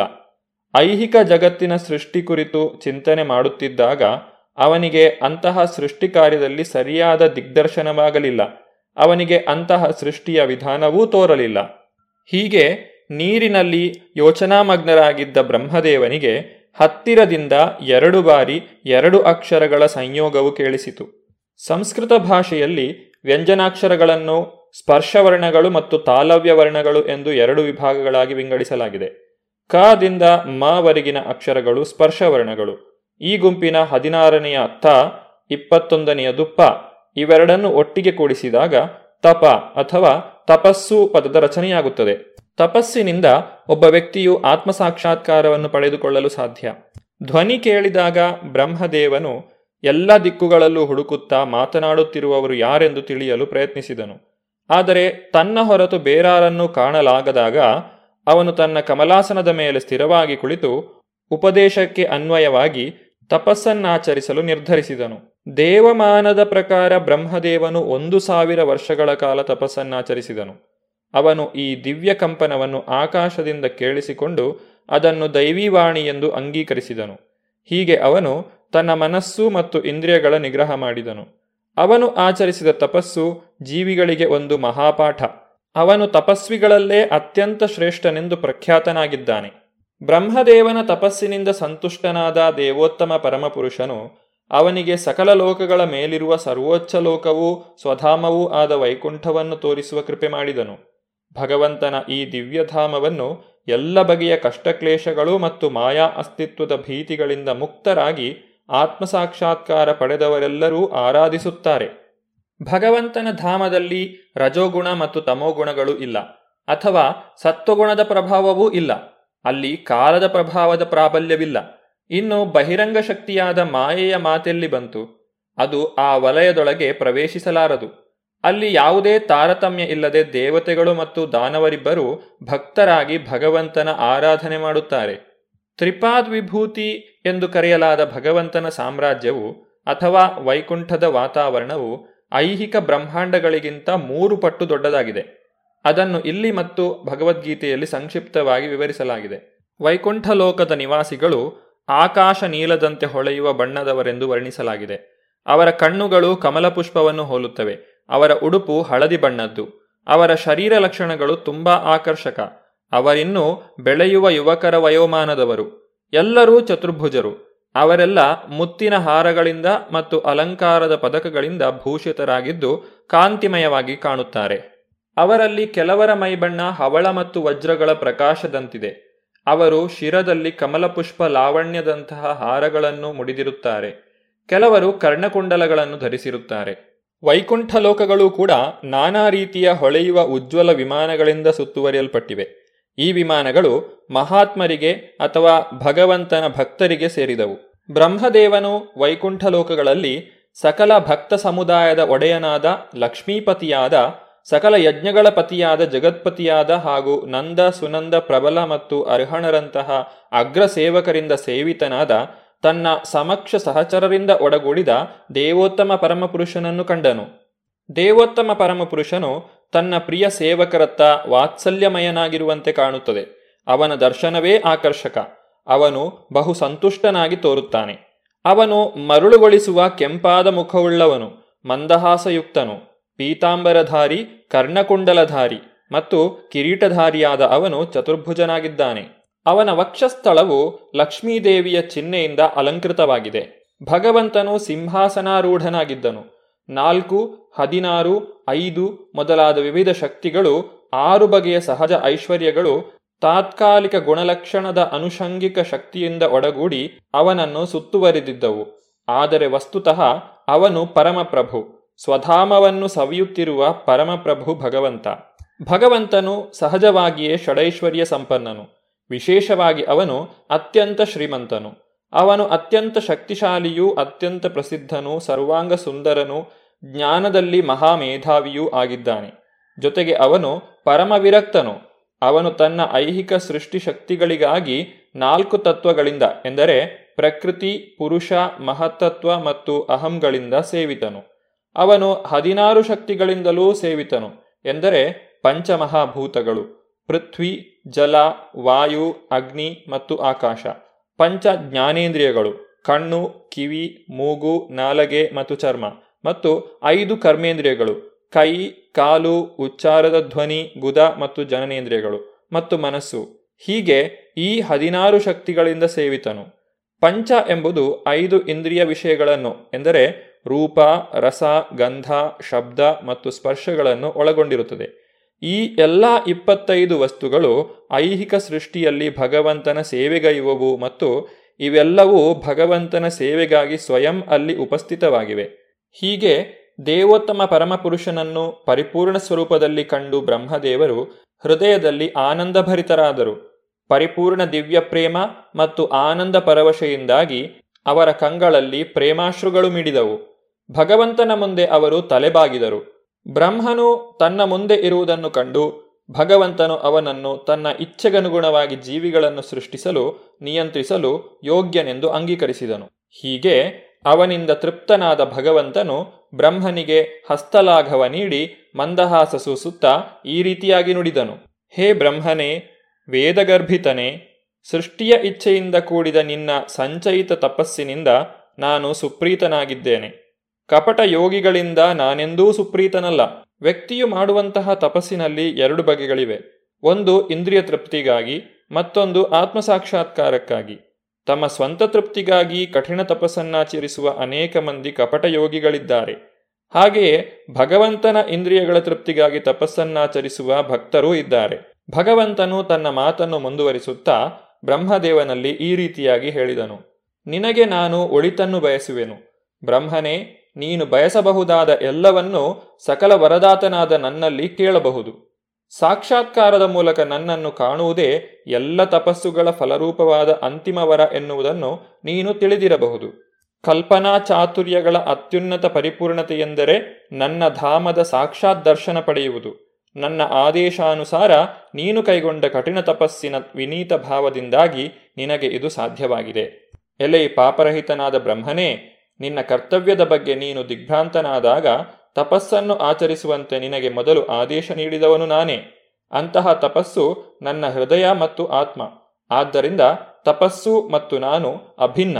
ಬ್ರಹ್ಮದೇವನಿಂದ ಸುಪ್ರೀತನಾದಂತಹ ಭಗವಂತನು ಈಗ ಬ್ರಹ್ಮದೇವನಲ್ಲಿ ವರವನ್ನು ಕೇಳುವಂತೆ ತಿಳಿಸುತ್ತಿದ್ದಾನೆ. ಬ್ರಹ್ಮದೇವನು ಭಗವಂತನಲ್ಲಿ ಏನೆಂದು ಕೇಳುತ್ತಾನೆ ಎಂಬುದನ್ನು ನಾವು ಮುಂದಿನ ಸಂಚಿಕೆಯಲ್ಲಿ ನೋಡೋಣ. ಧನ್ಯವಾದಗಳು. ಹರೇ ಕೃಷ್ಣ. ಇದುವರೆಗೆ ಸುಬುದ್ದಿ ದಾಮೋದರ ದಾಸ್ ಅವರಿಂದ ಶ್ರೀಮದ್ ಭಾಗವತಾಮೃತ ಬಿಂದುವನ್ನ ಕೇಳಿದಿರಿ. ರೇಡಿಯೋ ಪಾಂಚಜನ್ಯ ತೊಂಬತ್ತು ಬಿಂದು ಎಂಟು ಸಮುದಾಯ ಬಾನುಲಿ ಕೇಂದ್ರ ಪುತ್ತೂರು. ಇದು ಜೀವ ಜೀವದ ಸ್ವರ ಸಂಚಾರ.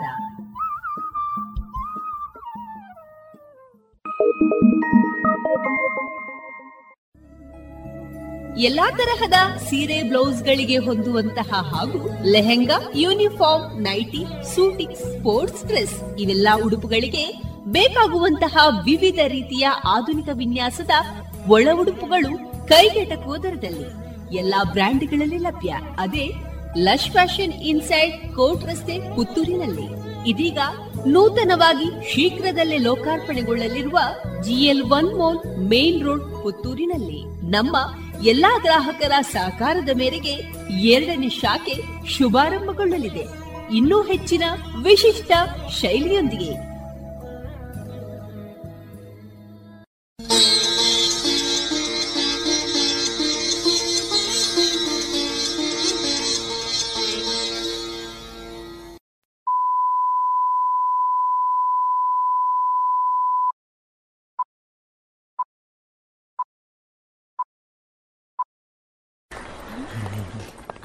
गुड मॉर्निंग सर मॉर्निंग आप लेट हैं.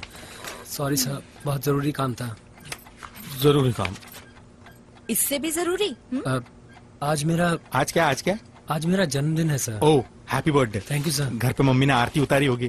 केक मंगाई इनके लिए केक चॉकलेट वाला? सर हर साल मैं अपने जन्मदिन पर क्या लेट आते हैं? नहीं सर हर साल मैं अपने जन्मदिन पर ब्लड डोनेट करता हूँ.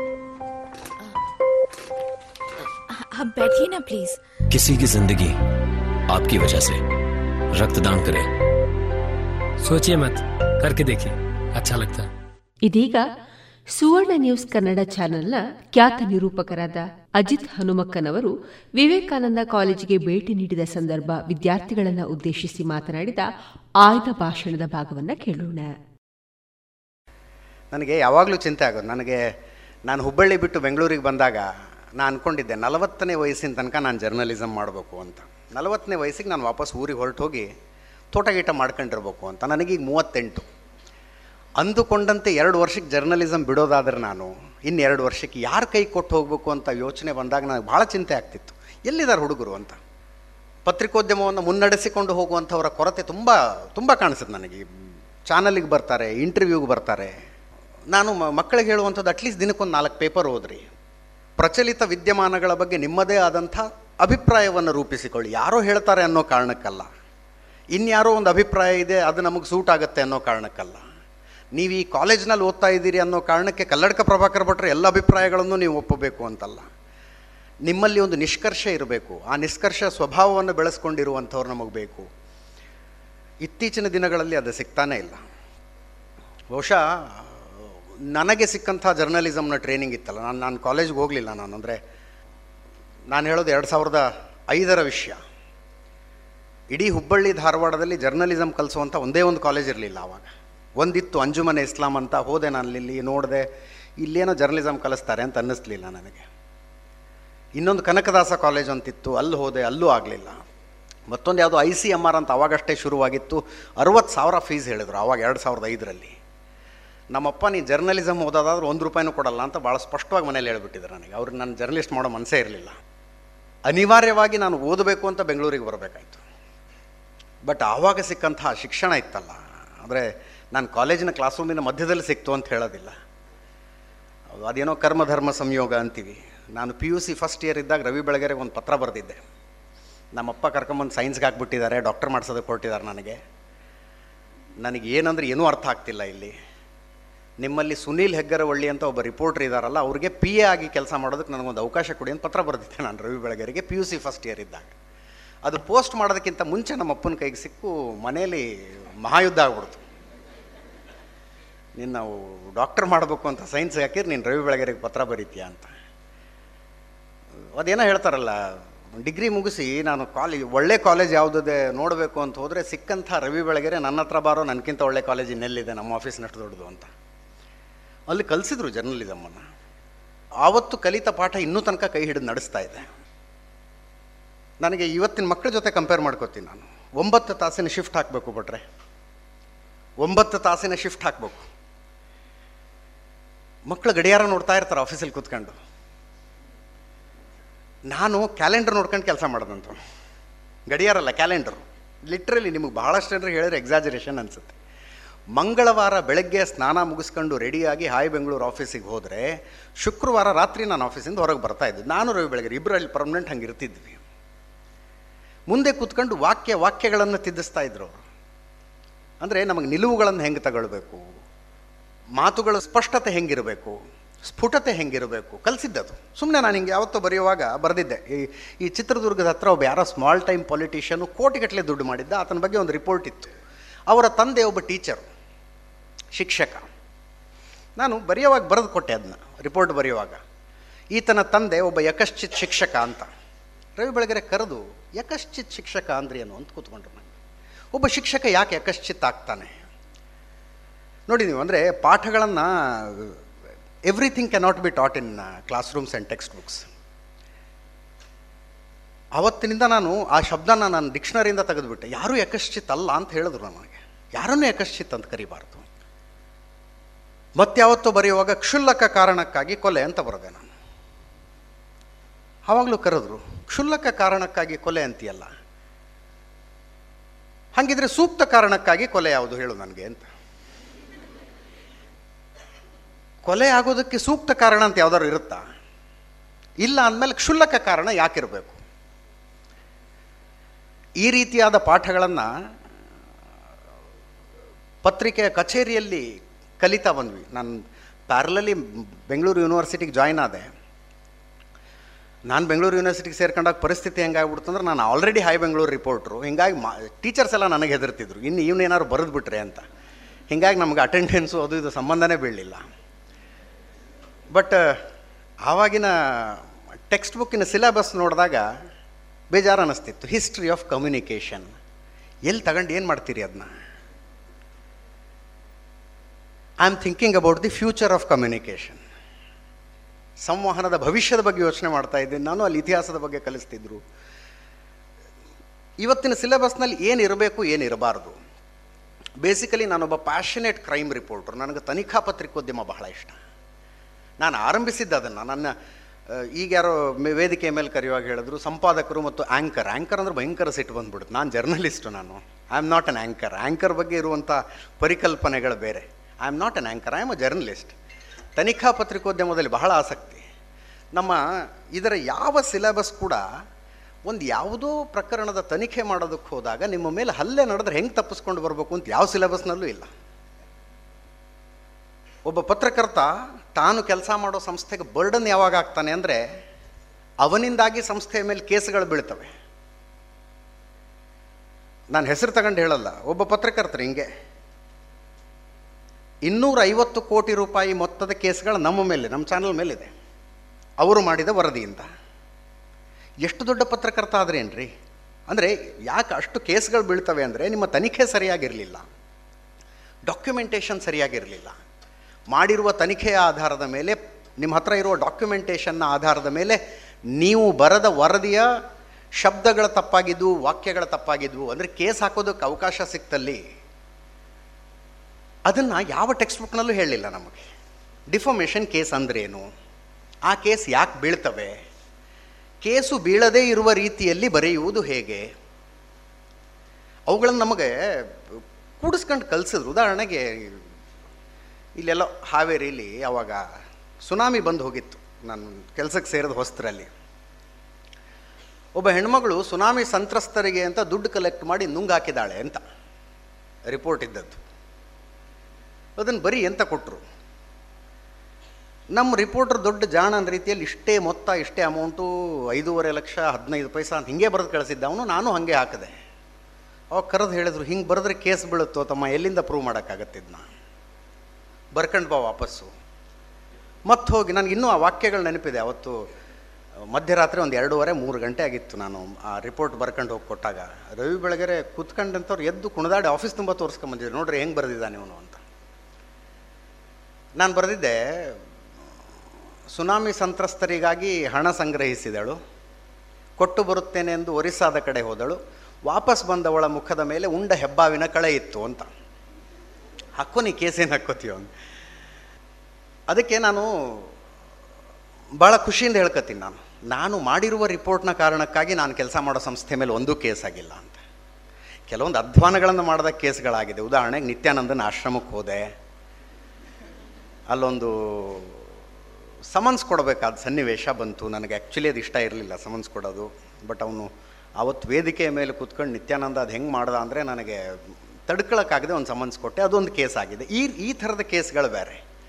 ಬಟ್ ನೀವು ಬರೋದು ಹಗ್ಗ ಕೊಟ್ಟು ಕೈ ಕೊಟ್ಟಿಸ್ಕೊಳ್ಳುವಂಥ ಕೆಲಸಗಳನ್ನು ಮಾಡಿದ್ರೆ ನೀವು ಕೆಲಸ ಮಾಡೋ ಸಂಸ್ಥೆಯ ಮೇಲೆ ಬರ್ಡನ್ ಆಗಿಬಿಡ್ತೀರಿ. ಇದು ಯಾವುದೂ ಕೂಡ ಟೆಕ್ಸ್ಟ್ ಬುಕ್ನಲ್ಲಿ ಇಲ್ವಲ್ಲ ಅನ್ನೋದು ನನಗೆ ಆಶ್ಚರ್ಯ. ನಾನೊಂದು ಡೆಸರ್ಟೇಷನ್ ವರ್ಕ್ ಮಾಡಬೇಕಾಗಿತ್ತು ಅವಾಗ. ಹನ್ನೆರಡು ನಿಮಿಷದ ಒಂದು ಡಾಕ್ಯುಮೆಂಟ್ರಿ ಮಾಡಬೇಕು. At the end of the fourth syllabus ನನಗೆ ಬಹಳ ಆಸಕ್ತಿ ಭಾರತದಲ್ಲಿ ನಕ್ಸಲ್ ಮೂಮೆಂಟ್ ಹೆಂಗೆ ಶುರುವಾಯಿತು ಅಂತ. ಆವಾಗ ಮೂವತ್ತೇಳು ಲಕ್ಷ ರೂಪಾಯಿ ಮೊತ್ತದ್ದೊಂದು ಕ್ಯಾಮ್ರಾ. ಆ ಕ್ಯಾಮ್ರಾ ಹೊರೋದಕ್ಕೊಬ್ಬರು ಬೇಕು. ಇಲ್ಲೇನು ಟ್ರೈಪಾಡ್ ಇಟ್ಟಿದ್ದಿರಲ್ಲ ಈ ಟ್ರೈಪಾಡು ಟ್ರೈಪಾಡ್ನ ಹೆಡ್ ಹೊರೋದಕ್ಕೆ ಇಬ್ಬರು ಬೇಕಾಗಿತ್ತು. ಆ ಸಿಸ್ಟಮ್ ಇದ್ದದ್ದು. ಅಷ್ಟನ್ನು ಹೊತ್ಕೊಂಡು ನಾನು ಎಲ್ಲಿಗೆ ಹೋಗಿದ್ದು? ನೇಪಾಳದ ಬಾರ್ಡರ್ನಲ್ಲಿರೋ ನಕ್ಸಲ್ ಬರಿ ಅನ್ನೋ ಊರಿಗೆ. ಅಲ್ಲಿ ಶುರುವಾಗಿದ್ದು ಮೊದಲಿಗೆ, ಅಂದರೆ ನಕ್ಸಲ್ ಚಳುವಳಿಯ ಹೆಸರು ಬಂದಿದ್ದು ಆ ನಕ್ಸಲ್ ಬರಿ ಅನ್ನೋ ಊರಿನಿಂದ. ಅಲ್ಲಿಗೆ. ಇಟ್ ವಾಸ್ ಸೋ ಇಂಪ್ರಾಕ್ಟಿಕಲ್ ಪತ್ರಿಕೋದ್ಯಮ ಅನ್ನೋದು ಸ್ಪೆಷಲಿ ಟಿ ವಿ ಜರ್ನಲಿಸಮ್ ಅನ್ನೋದು ಪ್ರತಿ ಆರು ತಿಂಗಳಿಗೆ ಒಂದು ಸಲ ಚೇಂಜ್ ಆಗುತ್ತೆ. ಇದರ ಟ್ರೆಂಡ್ ಚೇಂಜ್ ಆಗುತ್ತೆ. ಇದು ಯೋಚನೆ ಮಾಡುವ ರೀತಿ ಚೇಂಜ್ ಆಗುತ್ತೆ. What works what does not work change ಆಗುತ್ತೆ. ಅಂಥ ಚೇಂಜ್ಗಳು ಸಿಲೆಬಸ್ನಲ್ಲಿ ಬರಬೇಕು. ಕಾಲೇಜ್ಗಳಲ್ಲಿ ಬರಬೇಕು. ನಾನು ನಾನು ಸಜೆಸ್ಟ್ ಮಾಡುವಂಥದ್ದು at least once in a month ತಿಂಗಳಿಗೆ ಒಂದು ಸಲ ಯಾರು ನಿಜವಾಗ್ಲೂ ಫೀಲ್ಡಲ್ಲಿ ವರ್ಕ್ ಮಾಡ್ತಿದ್ದಾರಲ್ಲ ಅವರಿಂದ ಪಾಠ ಮಾಡೋದು ಅವ, ಅವರಿಂದ ಪಾಠ ಮಾಡಿಸ್ಬೇಕು. ಅಂತ ಅದು ಬೆಂಗಳೂರಿನಲ್ಲಿರೋ ಮಕ್ಕಳಿಗೆ ಬಹಳ ಈಸಿಯಾಗಿ ಸಿಗುತ್ತೆ ಅದು. ಈಗ ಉದಾಹರಣೆಗೆ ನಾನು ಕ್ರೈಮ್ ರಿಪೋರ್ಟರ್ ಆಗಿರೋ ತನಕ ನನಗೂ ಒಂದು ಸ್ವಲ್ಪ ಟೈಮ್ ಸಿಗ್ತಿತ್ತು. ನಾನೊಂದು ಎರಡು ಕಾಲೇಜಲ್ಲಿ ಪಾಠ ಮಾಡೋಕ್ಕೆ ಹೋಗ್ತಿದ್ದೆ. ನಾನು ಎಂಜಾಯ್ ಮಾಡ್ತಿದ್ದೆ ಪಾಠ ಮಾಡೋದನ್ನು. ಬಿ ಎಂ ಎಸ್ ಕಾಲೇಜ್ ಅಂತ ಒಂದು Shri Shri Centre for Media Studies ಅಂತ. ಎರಡೂ ಕಡೆ. ಅಂಥ ಪಾಠಗಳಾಗಬೇಕು. ಜೊತೆಗೆ ಮಕ್ಕಳಿಗೆ ಎಕ್ಸ್ಪೋಜರ್ ರಿಯಲ್ ಟೈಮ್ ಎಕ್ಸ್ಪೋಜರ್ ಸಿಗಬೇಕು ಅಂದರೆ ಸಣ್ಣ ಸಣ್ಣ ಗುಂಪುಗಳಾಗಿ ಬೆಂಗಳೂರಿನ ಟಿ ವಿ ಸ್ಟುಡಿಯೋಗಳಿಗೆ ಭೇಟಿ ಕೊಡ್ರಿ. ನ್ಯೂಸ್ ಚಾನಲ್ ಆಫೀಸ್ಗಳಿಗೆ ನ್ಯೂಸ್ ಪೇಪರ್ ಆಫೀಸ್ಗಳಿಗೆ ಭೇಟಿ ಕೊಟ್ಟಾಗ ಆ್ಯಕ್ಚುಯಲ್ ವರ್ಕ್ ಎನ್ವೈರ್ನ್ಮೆಂಟ್ ಏನು ಅನ್ನೋದು ಗೊತ್ತಾಗುತ್ತೆ. ಇಲ್ಲಿ ಕಾಲೇಜಿಂದ ಹೊರಗೆ ಬರ್ತಾರಲ್ಲ ಯು ಹ್ಯಾವ್ ಲರ್ನ್ಡ್ ಸಮಥಿಂಗ್ ನಾವು ಅಲ್ಲಿ ಆಫೀಸ್ನಲ್ಲಿ ಕೆಲಸಕ್ಕೆ ತಗೊಂಡ ಮೇಲೆ we have to struggle to unlearn you ನೀವು ಕಲಿಸಿದ್ದನ್ನೆಲ್ಲ ಮರೆಸ್ಬೇಕು. ಅದು ನಮಗೆ ಚಾಲೆಂಜ್ ಅದು. Text book for some extent ಹೌದು. ನೀವು ಪಡೆಯುವಂಥ ಡಿಗ್ರಿ ನಿಮ್ಮ ನಿಮ್ಮ ಭವಿಷ್ಯದ ಒಂದು ಬಾಗಿಲನ್ನು ಓಪನ್ ಮಾಡುತ್ತೆ, ಮೊದಲನೇ ಬಾಗಿಲನ್ನು ಓಪನ್ ಮಾಡುತ್ತೆ. ಆಮೇಲಿನ ಎಲ್ಲ ಬಾಗಿಲುಗಳನ್ನು ಓಪನ್ ಮಾಡುವಂಥದ್ದು ನಿಮ್ಮ ಆ್ಯಟಿಟ್ಯೂಡು ನಿಮ್ಮ ಆ್ಯಪ್ಟಿಟ್ಯೂಡು ಮತ್ತು ನಿಮ್ಮ ಏನು talent it it has nothing to do about your marks ನನಗೆ ಎರಡು ಸಾವಿರದ ಐದು ನಾನು ಜರ್ನಲಿಸಮಿಗೆ ಬಂದಿದ್ದು. ಹದಿನೇಳು ವರ್ಷ ಆಯಿತು. ನೀವು ಯಾವ ದೇವ್ರ ಮೇಲೆ ಆಣೆ ಹಾಕಂತೀರಿ, ಆ ದೇವ್ರ ಮೇಲೆ ಆಣೆ ಹಾಕಿ ಹೇಳ್ತೀನಿ. ನನಗೆ ಇನ್ನೂ ತನಕ ಯಾರೂ ನಿನ್ನ ಮಾರ್ಕ್ಸ್ ಎಷ್ಟು ಅಂತ ಕೇಳಿಲ್ಲ, ನಿನ್ನ ಜಾತಿ ಯಾವುದು ಅಂತ ಕೇಳಿಲ್ಲ. ಈ ಎರಡು ವಿಷಯ ನನಗೆ ಯಾರೂ ಕೇಳಿಲ್ಲ ಇನ್ನು ನಿನ್ನ ಜಾತಿ ಯಾವುದು ಅಂತ ಕೇಳಿಲ್ಲ, ನಿನ್ನ ಮಾರ್ಕ್ಸ್ ಎಷ್ಟು ಅಂತ ಕೇಳಿಲ್ಲ. ಅದು ಎರಡೂ ನಡೆಯೋದಿಲ್ಲ. ನಿಮಗೆ ಹೊರಗಡೆಯಿಂದ ತುಂಬ ತುಂಬ್ತಾರೆ ಅದನ್ನು. ಒಂದು ಜಾತಿಯವರದು ಹಿಡಿತ ಆಗಿಬಿಟ್ಟಿದೆ ಯಾಕೆ ಅವರೇ ಇರಬೇಕು? ಅವ್ರು ಎಷ್ಟು ಪರ್ಸೆಂಟ್ ಇದ್ದಾರೆ ಗೊತ್ತಾ? ನನ್ನ ಹತ್ರನೂ ವಾದ ಮಾಡೋದಕ್ಕೆ ಬಂತು ಇಂಥ ಜಾತಿಯವರು ಎಷ್ಟು ಪರ್ಸೆಂಟ್ ಜರ್ನಲಿಸಮಲ್ಲಿ ಯಾಕಿದ್ದಾರೆ ಅಂತ? ನಾನು ಕೇಳಿದೆ ರಜಲ್ ಮಾರ್ಕೆಟ್ನಲ್ಲಿ ಒಂದೇ ಜಾತಿಯವರಿದ್ದಾರೆ ಯಾವತ್ತವ್ರಿಗೆ ಕೇಳಿದ್ರ? ಚಿಕ್ಕಪೇಟೆಗೆ ಹೋದರೆ ಒಂದೇ ಜಾತಿಯವರಿದ್ದಾರೆ ಯಾವತ್ತವ್ರು ಕೇಳಿದ್ರ? ಜರ್ನಲಿಸಮ್ಗೆ ಯಾಕೆ ಬರ್ತೀರಿ ಅಂತ. ಅಂಥದ್ದು ಯಾವುದೂ ಇಲ್ಲ. ಸ್ಪೆಷಲಿ ನಾನು ನಾನು ನ್ಯೂಸ್ ಚಾನಲ್ಗಳ ವಿಷಯಕ್ಕೆ ಬಂದು ಹೇಳ್ತಾ ಇದ್ದೀನಿ. ಇಲ್ಲಿ ಏನೂ ಇಲ್ಲ. ಈಗ ನಾನು ಹೋಗಿ ಕ್ಯಾಮ್ರಾದ ಎದುರಿಗೆ ಲೈವ್ನಲ್ಲಿ ಕೂತ್ಕೊಂಡೆ ಅಂದರೆ ನಾನು ಹೆಂಗೆ ಮಾತಾಡ್ತೀನಿ ಅನ್ನೋದು ಅಷ್ಟೇ ಮ್ಯಾಟ್ರ್ ಆಗೋದು. ನೇರ ಪ್ರಸಾರದಲ್ಲಿ ಅದು ಹೆಂಗೆ ಅಂದರೆ ಹಂಸಕ್ಷೀರ ನ್ಯಾಯ ಅದು. ನನಗಿಂತ ಚೆನ್ನಾಗಿ ಮಾತಾಡೋನು ಒಬ್ಬ ಎದುರಿಗೆ ಕೂತ್ಕೊಂಡಿದ್ರೆ ಹದಿನೈದು ನಿಮಿಷದಲ್ಲಿ ನನ್ನ ಕತೆ ಮುಗಿಸ್ಬಿಡ್ತಾನು. ನನಗಿಂತ ಚೆನ್ನಾಗಿ ಓದಿಕೊಂಡಿರುವಂಥವನು, ತಿಳ್ಕೊಂಡಿರುವಂಥವ್ನು ನನ್ನ ಎದುರಿಗೆ ವಾದ ಮಾಡೋದಕ್ಕೆ ಕೂತ್ಕೊಂಡ್ರೆ. ಆದ್ದರಿಂದ ಈ ಯಾವುದೂ ಮ್ಯಾಟ್ರ್ ಆಗೋದಿಲ್ಲ. ನೀವು ಯಾರ ಮಕ್ಕಳು, ಯಾರ ಇನ್ಫ್ಲೂಯೆನ್ಸಿಂದ ಬಂದಿದ್ದೀರಿ? ನಿಮಗೆ ಗಾಡ್ ಫಾದರ್ ಯಾರು ಗಾಡ್ ಮದರ್ ಯಾರು, ಏನೂ ಮ್ಯಾಟ್ರ್ ಆಗೋದಿಲ್ಲ. It is only how you are prepared and how you can present yourself ಅಷ್ಟು ಮಾತ್ರ ಮ್ಯಾಟ್ರ್ ಆಗುವಂಥದ್ದು. ಇದುವರೆಗೆ ಅಜಿತ್ ಹನುಮಕ್ಕನವರು ವಿವೇಕಾನಂದ ಕಾಲೇಜಿಗೆ ಭೇಟಿ ನೀಡಿದ ಸಂದರ್ಭ ವಿದ್ಯಾರ್ಥಿಗಳನ್ನು ಉದ್ದೇಶಿಸಿ ಮಾತನಾಡಿದ ಆಯ್ದ ಭಾಷಣದ ಭಾಗವನ್ನ ಕೇಳಿದಿರಿ. ಇನ್ನು ಮುಂದುವರಿದ ಭಾಗ ನಾಳೆ ಸಂಚಿಕೆಯಲ್ಲಿ ಕೇಳೋಣ. ಪ್ರತಿಷ್ಠಿತ ಕ್ಯಾಂಪೋ ಸಂಸ್ಥೆ ಮತ್ತು Vivekananda College of Engineering and Technology ಇದರ ಸಂಯುಕ್ತ ಆಶ್ರಯದಲ್ಲಿ ಐದನೇ ಕೃಷಿ ಯಂತ್ರ ಮೇಳ.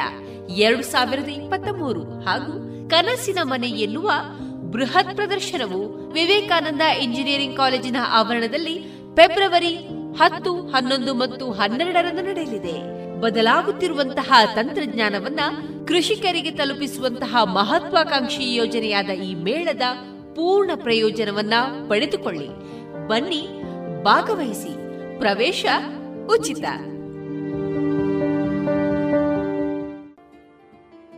ಇದೀಗ ಕೇಳಿ ಜಾಣ ಸುದ್ದಿ. ಪ್ರತಿ ವಾರ ಹೊಸ ಸುದ್ದಿ. ಪ್ರಸ್ತುತಿ ಕೊಳ್ಳೆಗಾಲ ಶರ್ಮಾ.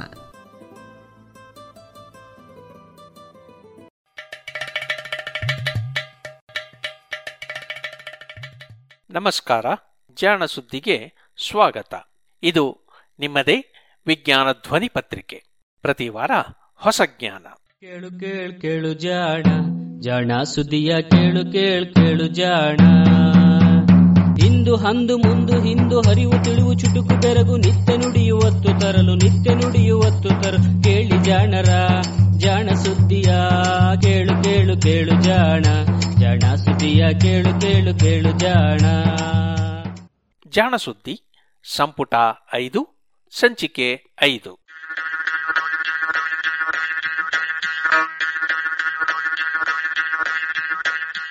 ಈ ವಾರ ನಿಮಗಾಗಿ ನಾವು ತಂದಿದ್ದೇವೆ ಚಂದ್ರನ ಮೇಲೆ ಟೈಮ್ ಎಷ್ಟು ಮೂಗಿನ ಹೊಸ ಉಪಯೋಗ, ಭುವಿಯ ಬೇಗುದಿಗೆ ಬಿದ್ದ ಬ್ರೇಕ್, ಬೀಗಲ್ ಸಾಹಸಯಾನದ ನೂರ ಅರವತ್ಮೂರನೇ ಸಂಚಿಕೆ ಹಾಗೂ ವಾರದ ವಿಜ್ಞಾನಿ ಎಡ್ವರ್ಡ್ ವಿಲಿಯಮ್ಸ್ ಮಾರ್ಲಿ.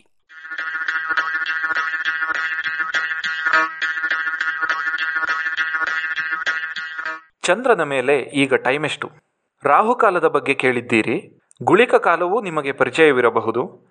ಇದೋ, ಇನ್ನು ಮುಂದೆ ಚಂದ್ರಕಾಲ ಎನ್ನುವ ಸಮಯವೂ ಬರಲಿದೆಯಂತೆ. ಅದೇನು ಎಂದಿರಾ? ಅದು ರಾಹು ಗುಳಿಕ ಕಾಲಗಳಂತೆ ದಿನದ ನಿರ್ದಿಷ್ಟ ಗಳಿಗೆಯಲ್ಲ ಚಂದ್ರನ ಮೇಲೆ ಅದಕ್ಕೆ ವಿಶಿಷ್ಟವಾದ ಗಡಿಯಾರವೊಂದನ್ನು ಅಲ್ಲಿನ ಸಮಯವನ್ನು ಮಾಪಿಸುವ ಯೋಜನೆ.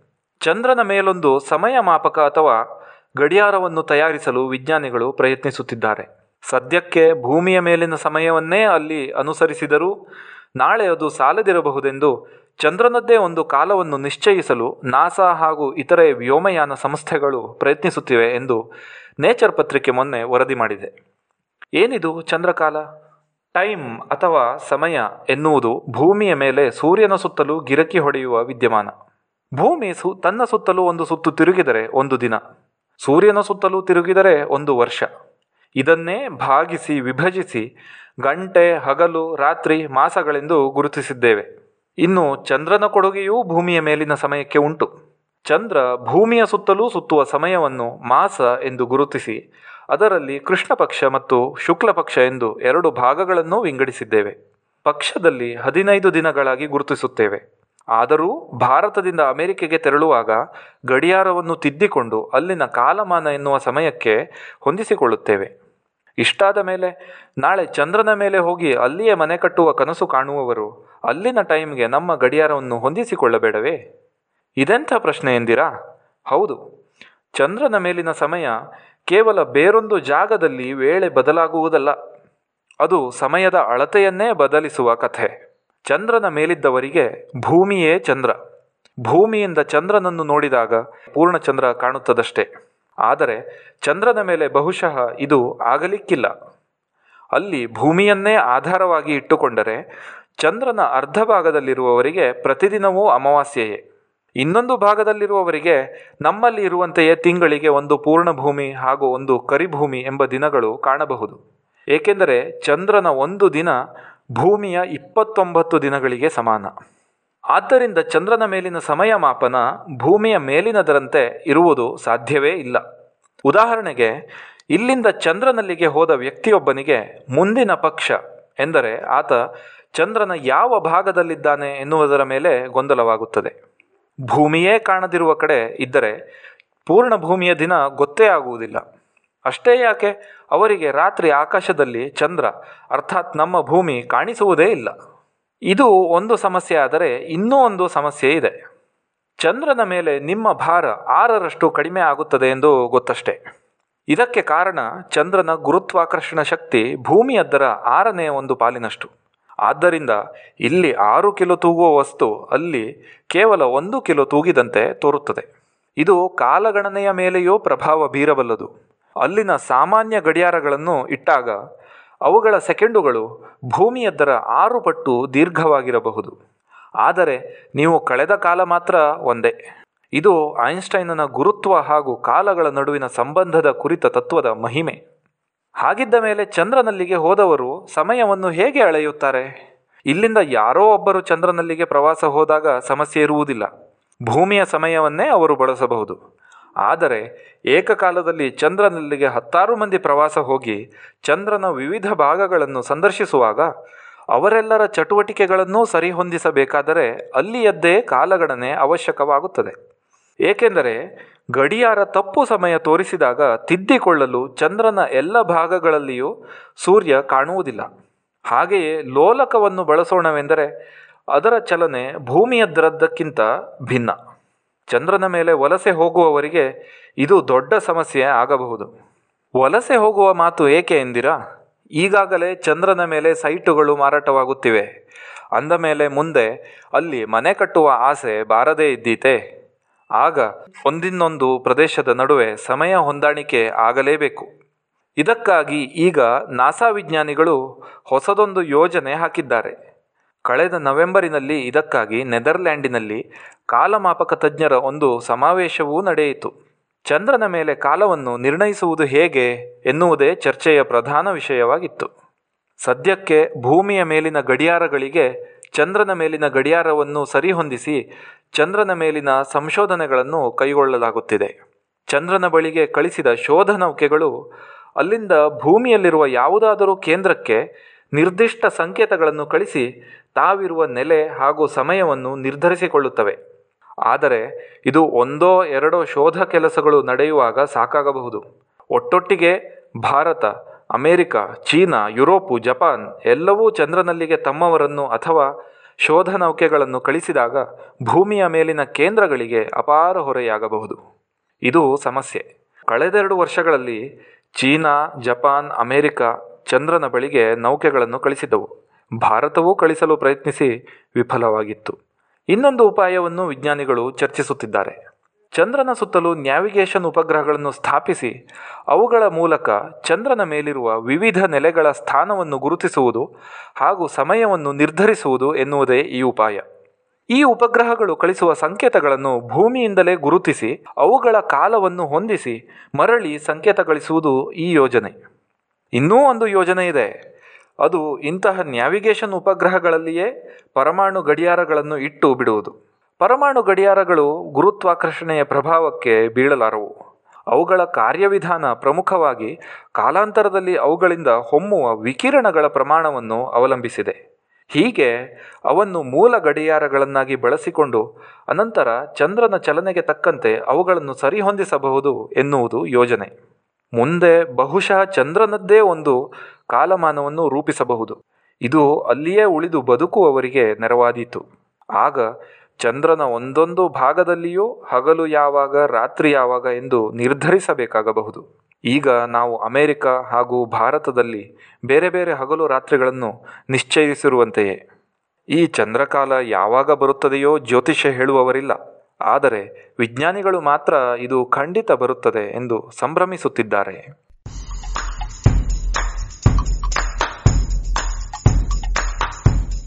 ನಿಮಗೆ ಗೊತ್ತೇ, ಗುರುಗ್ರಹದ ಮೇಲೆ ಭೂಮಿಗಿಂತ ಎರಡು ಪಟ್ಟು ದೊಡ್ಡದಾದ ಒಂದು ಸುಂಟರಗಾಳಿ ಇದೆಯಂತೆ. ಇದು ಸುಮಾರು ಮುನ್ನೂರು ವರ್ಷಗಳಿಂದಲೂ ಬೀಸುತ್ತಲೇ ಇದೆಯಂತೆ. ದೂರದರ್ಶಕದಲ್ಲಿ ನೋಡಿದರೆ ಗುರುವಿನ ಮೇಲೆ ಒಂದು ಕೆಂಪು ಮಚ್ಚೆಯಂತೆ ಇದು ಕಾಣುತ್ತದೆ.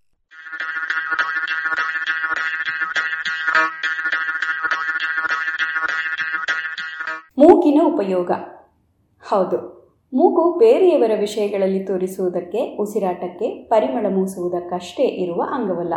ಅದಕ್ಕೆ ಬೇರೆ ಉಪಯೋಗಗಳು ಇವೆಯಂತೆ. ಎಕಿಡ್ನಾ ಎನ್ನುವ ಚಿಪ್ಪು ಹಂದಿಯಂತಹ ಇರುವೆಯನ್ನು ತಿನ್ನುವ ಇರುವೆ ತಿನ್ನಿ ಜೀವಿಯ ಮೈ ಅತೀವ ಬಿಸಿಯೇರಿ ಸಾಯದಂತೆ ಮೂಗು ಕಾಪಾಡುತ್ತದಂತೆ. ತನ್ನ ದೇಹದ ಉಷ್ಣತೆಯನ್ನು ಸ್ಥಿರವಾಗಿರಿಸಲು ಎಕಿಡ್ನಾ ಬಳಸುವ ಉಪಾಯಗಳಲ್ಲಿ ಸದಾ ತೇವವಾಗಿರುವ ಮೂಗಿನ ತುದಿಯು ಒಂದಂತೆ.